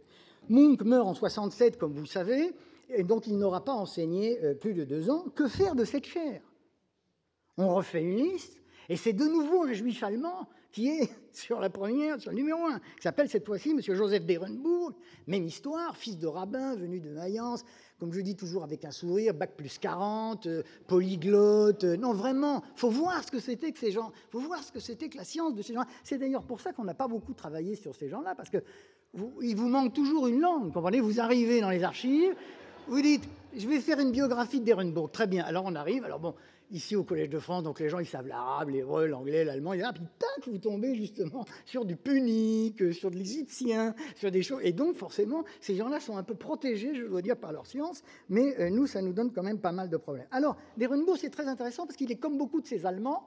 Il a commencé à enseigner dans un lycée l'allemand. Il a enseigné à Paris 4, comme beaucoup de ces gens-là. Hein. Il passait le Rhin il a, à Paris 4, beau lapsus, à Henri IV, excusez-moi. Excusez-moi. Il est temps que j'aille à Berlin une petite année parce que vraiment ça va. Werenburg euh, va donc enseigner l'allemand à Paris 4 et comme tous ces gens-là, et comme tous ces gens-là, au bout d'un moment, il dit, vous savez, il n'y a pas que l'allemand que je connais, mais aussi d'autres langues. Et donc, il était euh, sur, le, premier, de la liste. Alors là, quand même, à Paris et en France, on s'est dit non, faut pas exagérer. Renan n'est pas un très bon catholique, c'est une affaire entendue, mais enfin, on ne va pas recommencer, on ne va pas reprendre un juif allemand. D'autant plus que le d'Erenbourg, il avait aussi un fils qui sera lui aussi arabisant et euh, hébraïsant. Donc, on distribue ces gens-là. Euh, Renan récupère sa chair. Monsieur d'Erenbourg, qui entre-temps avait changé son nom, hein, parce que les gens, ils s'appellent De Rambourg. Euh, ils, mettent une, particule, ils mettent OU pour le U, etc. Ils enlèvent un N quand il y a Altmann, Forstmann, etc. Bon, on les repère assez vite parce qu'ils continuent de savoir l'allemand. Et quand vous voyez leurs inventaires, vous voyez qu'ils sont allés à Bayreuth, etc., etc., etc. Vous imaginez qu'on peut aller loin là. Alors, ce brave d'Ehrenbourg, il n'aura pas la chaire du collège, mais il aura la Légion d'honneur en 69, les IBL en 1871, une chaire d'études rabbiniques à l'EPHE, le fiston aussi, 1885, euh, au Langzo et le PHE. Donc tous ces gens-là, je vous passe le détail des, éditions critiques qu'ils ont fait. Il y, a, il, y a, dans le titre que vous avez un peu de latin et tout le reste c'est arabe avec des notes en hébreu ou le contraire. Enfin, c'est vraiment et ce sont bien évidemment des textes qui nous servent encore aujourd'hui. On n'a pas fait mieux, quoi, pour être très honnête. Bref, euh, on a quand même préféré ce savant pas très catholique à cet allemand, et de toute façon, je pense qu'après la guerre de 70, ça n'aurait pas été très très agréable. Euh, euh, je n'ai pas le temps de citer cette lettre merveilleuse de Renan à Strauss, où il dit que pour vendre, qu'on a, a, a vendu sa lettre à Strauss sans lui, faire, sans lui dire, et il dit Oh, si ça peut aider à payer un cigare à un des types qui a brûlé ma maison et ma bibliothèque, c'est toujours ça de prix parce que la guerre est quelque chose d'affreux, etc. Dans les lettres avec Mommsen, c'est aussi extraordinaire. Ne vous fiez pas toujours aux lettres qui sont dans la grande édition, parce que bien évidemment, on a enlevé ce qui fâchait. C'était après, il y avait de nouveau les rapports franco-allemands, etc. Et donc les lettres qui commencent par mon cher ennemi, on a envoyé ça. Et à la fin aussi, quand on dit mais quand même, les Français avaient bien besoin d'un bon coup de balai, faut pas exagérer, c'était quand même une pétaudière. Ça, on a enlevé. Hein, donc, il a fallu, je l'ai fait pour une ou deux fois, et avec Kanya aussi, j'ai été regarder dans, le, dans, les fonds allemands, dans les fonds Montzen, ce qu'il y avait effectivement dans les. Deuxième, deuxième homme, et je vais aller plus rapidement parce que lui, il a disparu de la circulation, euh, c'est ce monsieur Berger, qui lui, encore une fois, est lui aussi un homme très pieux. Il a été l'assistant de Renan pendant des années au corpus des inscriptions sémitiques. Il est aussi ancien professeur d'hébreu à la fac de théologie protestante. Et donc, il a effectivement toutes les euh, euh, compétences pour succéder à Renan, et c'est ce qu'il va faire. Là aussi, on a une très belle euh, leçon inaugurale que je, vous citerai. Euh, et après, quand même, euh, Berger explique bien que Renan, la, deuxième, fois quand il est revenu, il n'a pas été comme Michelet à faire euh, des, séances de, cours magistraux extraordinaires, mais c'était vraiment quelqu'un qui était très savant. Alors, qui faisait des, épigraphies, des, copies de textes, etc. Alors, ne croyez pas que sous prétexte que ce bon Berger au début, d'ailleurs, très honnêtement, j'appelais Berger parce que je me disais, on avait déjà un juif allemand, on a pris Renan pour faire plaisir, puis après on a repris quand même. Euh, ben, non, pas du tout. Mais ce monsieur Berger, il était protestant, comme je l'ai dit. Mais ne croyez pas que pour euh, les collègues français et pour le public français, ça soit plus facile. Il y a toute une tradition d'antiprotestantisme absolument extraordinaire euh, en France, et, qui parfois est même pire que l'antisémitisme. Puisqu'on est entre amis, par exemple, Émile Zola, lui-même, écrit dans le Figaro du 17 mai 1881, je cite, Ces protestants ne sont ni la vérité ni la liberté. Toute notre race répugne à cet enregistrement des volontés. Qu'ils s'en aillent, car nous sommes en France et non en Allemagne. Le juif vous pille, mais le huguenot vous trahit, lit-on ailleurs. De même, pour Tousnel, un protestant genevois vaut six juifs on se doute bien sûr que l'antiprotestantisme culminera aussi euh, au, moment de euh, l'affaire Dreyfus. On sait bien que certains protestants n'étaient simplement pas convoqués euh, aux oraux des examens, comme par exemple Georges Perrault lors du concours de l'école normale. Bon, il en, viendra il en deviendra directeur parce que effectivement l'histoire peut quand même avancer. Philippe Berger est né en 1846 et mort en 1912, et c'est donc quelqu'un qui vient d'une grande famille de pasteurs du Haut-Rhin et qui étudie la philologie, la philologie comparée, le sanskrit, et il est lié à Berger-Levrault, qui est son oncle, donc une grande maison aussi d'édition et d'érudition. Il étudie l'hébreu et Renan est son véritable maître, ainsi qu'il le rappellera dans sa leçon inaugurale. Je vous mettrai les citations sur la version euh, euh, euh, papier.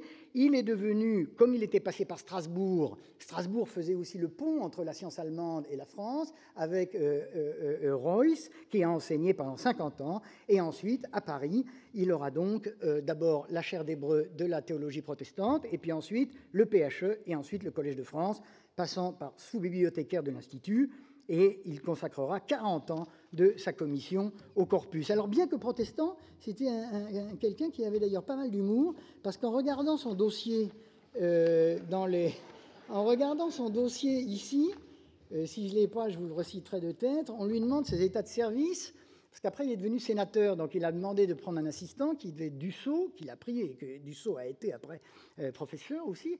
Et, alors, mais quelle est la dernière retraite? Et elle a marqué deux points, on l'attend encore. Donc, et j'ai trouvé ça dans les archives ici, donc je trouvais qu'il était. Euh, donc, il est devenu en fait un grand spécialiste de, euh, la partie phénicienne euh, du corpus. Et en fait, ce qu'il a fait était très épigraphique, très ésotérique. Une collègue qui connaît bien ces affaires-là me disait qu'il était aussi connu pour des, pour des hypothèses un tout petit peu audacieuses. En fait, on a un livre de lui qui est extrêmement célèbre, qui est l'histoire de l'écriture dans l'Antiquité. Alors ça, c'est quelque chose d'assez exotérique et d'assez intéressant. Il y a eu au moins deux, éditions. Et donc, le reste, ce sont des estampages, des inscriptions de Palmyre, de Naplouse, du Liban, Sidon, Constantine, etc. Il est aussi d'ailleurs un excellent journaliste. Et du coup, il terminera sa carrière comme sénateur du Haut-Rhin en 1904 et il sera réélu en 1909. Républicain modéré, il euh, siège avec la gauche euh, démocratique. Une chose qui est tout à fait extraordinaire, j'ai bientôt fini, Monsieur le Président, c'est que euh, la chair, une fois que ce berger euh, va mourir, la chair va être supprimée. Il faut que je vérifie, je pense que c'est parce qu'on avait donné une partie de cette chaire d'épigraphie à Clermont-Ganneau, et donc on avait transformé cette chaire, et du coup, c'est Sylvain Lévy, qui pourtant aurait pu avoir une vieille tendresse pour ce domaine. Comme on sait, c'est typique, il était un grand spécialiste de l'Asie centrale, et j'ai retrouvé dans, sa correspondance que c'est lui qui a lui-même expliqué et a dit bon maintenant euh, il ne faut pas arrêter, mais presque. Hein. Euh, c'est une vieille, euh, une vieille chair, c'est une vieille civilisation, et c'est pas la peine. Alors je, vous citerai cette lettre. Même les gens du collège étaient un peu étonnés Mais ils ont demandé à Lévy. Lévy a dit non, non, il faut arrêter. on, donne Clermont-Ganneau avec, sa brosse à dents sur les, inscriptions. Et puis nous, on fait quelque chose sur l'Asie centrale. Et la grande chaire d'Asie centrale est née, si je puis dire, ce qui est aussi extrêmement intéressant, hein, sur les ruines de cette chaire d'études sémitiques. Alors, je n'insiste pas parce que euh, là aussi, quand on étudie, je vais probablement publier d'ailleurs les deux leçons euh, inaugurales en même temps, parce qu'on voit comment, en même temps, quand vous faites l'éloge de celui dont vous prenez la place, vous devez quand même expliquer que vous n'êtes pas simplement un clone ou une copie euh, de cet homme-là et que vous avez aussi d'autres spécialités. Alors voilà la lettre d'Alfred Fouché à Sergei d'Oldenburg. Oldenburg est de la famille d'ailleurs de Zoé Oldenburg et était, comme vous savez, euh, le secrétaire de l'Académie des sciences de Saint-Pétersbourg. On a publié il n'y a pas longtemps une correspondance d'orientalisme qui est absolument fascinante. Voilà la lettre du 11 février 1911, hein, donc c'est la, fin de la chaire. D'autre part, et, par et le même jour, à son instigation, celle de Sylvain Lévy, et à celle de Chavannes, le Collège de France a supprimé la chaire d'hébreu. Entre parenthèses, pourtant une des trois de la fondation de François Ier, pour la remplacer par l'Asie centrale. C'est un succès pour le clan, puisque clan il y a. Et il s'agissait donc de langue, histoire et archéologie de l'Asie centrale, qui avait été élu avec 21 voix sur 34. Ainsi, je conclus en confiant cette chaire si particulière à un juif et à un protestant, le collège fit preuve, encore une fois, non seulement de tolérance, mais en même temps, dans les deux cas, le confiait à deux personnes qui étaient des gens de foi. Munch et Berger étaient des hommes de science, mais étaient des hommes de foi. Et donc cette tolérance euh, euh, euh, était, mise en, harmonie avec une générosité intellectuelle qu'on trouve souvent dans cette histoire du Collège de France. Je vous renvoie par exemple dans l'avant-dernière lettre du Collège à l'article de Serge Haroche sur Anatole Abraham, qui était un juif russe de Moscou et qui a terminé ici, alors je crois, je ne veux pas dire de bêtises, en physique quantique ou en physique céleste ou en physique quantico-céleste, et qui était, c'est exactement la même histoire. Ces gens-là sont arrivés sans savoir un mot de français et terminent pendant 40 ans euh, professeurs au Collège de France. Ainsi donc, ce sont deux représentants très éminents de deux minorités qui, comme souvent en France, ont fait avancer la science. Je vous remercie de votre attention.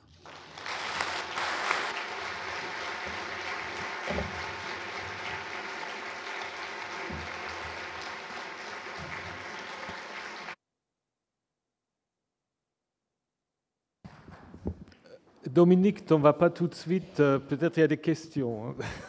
Alors, on, peut prendre euh, deux, trois questions s'il y en a.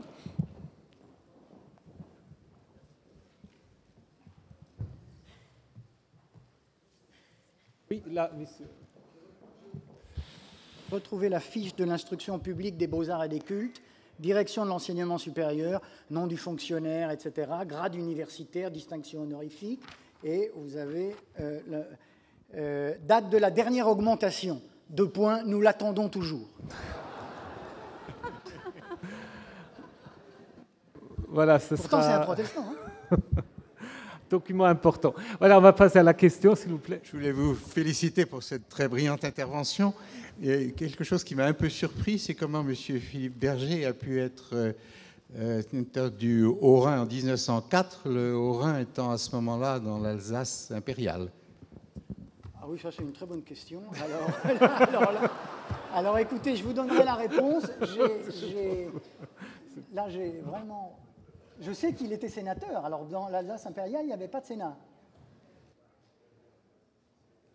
Non, mais alors il était peut-être en dessous de la, dans, la, dans la partie française, quoi. Je vais, je vais vérifier, mais je vais vous le dire, je ne l'ai pas improvisé, hein, donc j'ai dû le lire quelque part. Donc si c'est quelqu'un qui a fait la notice aux IBL et qui s'est trompé, euh, c'est encore. Mais vous avez tout à fait raison, je vais vérifier. Voilà, on va éclaircir ça. Est-ce qu'il y a d'autres questions?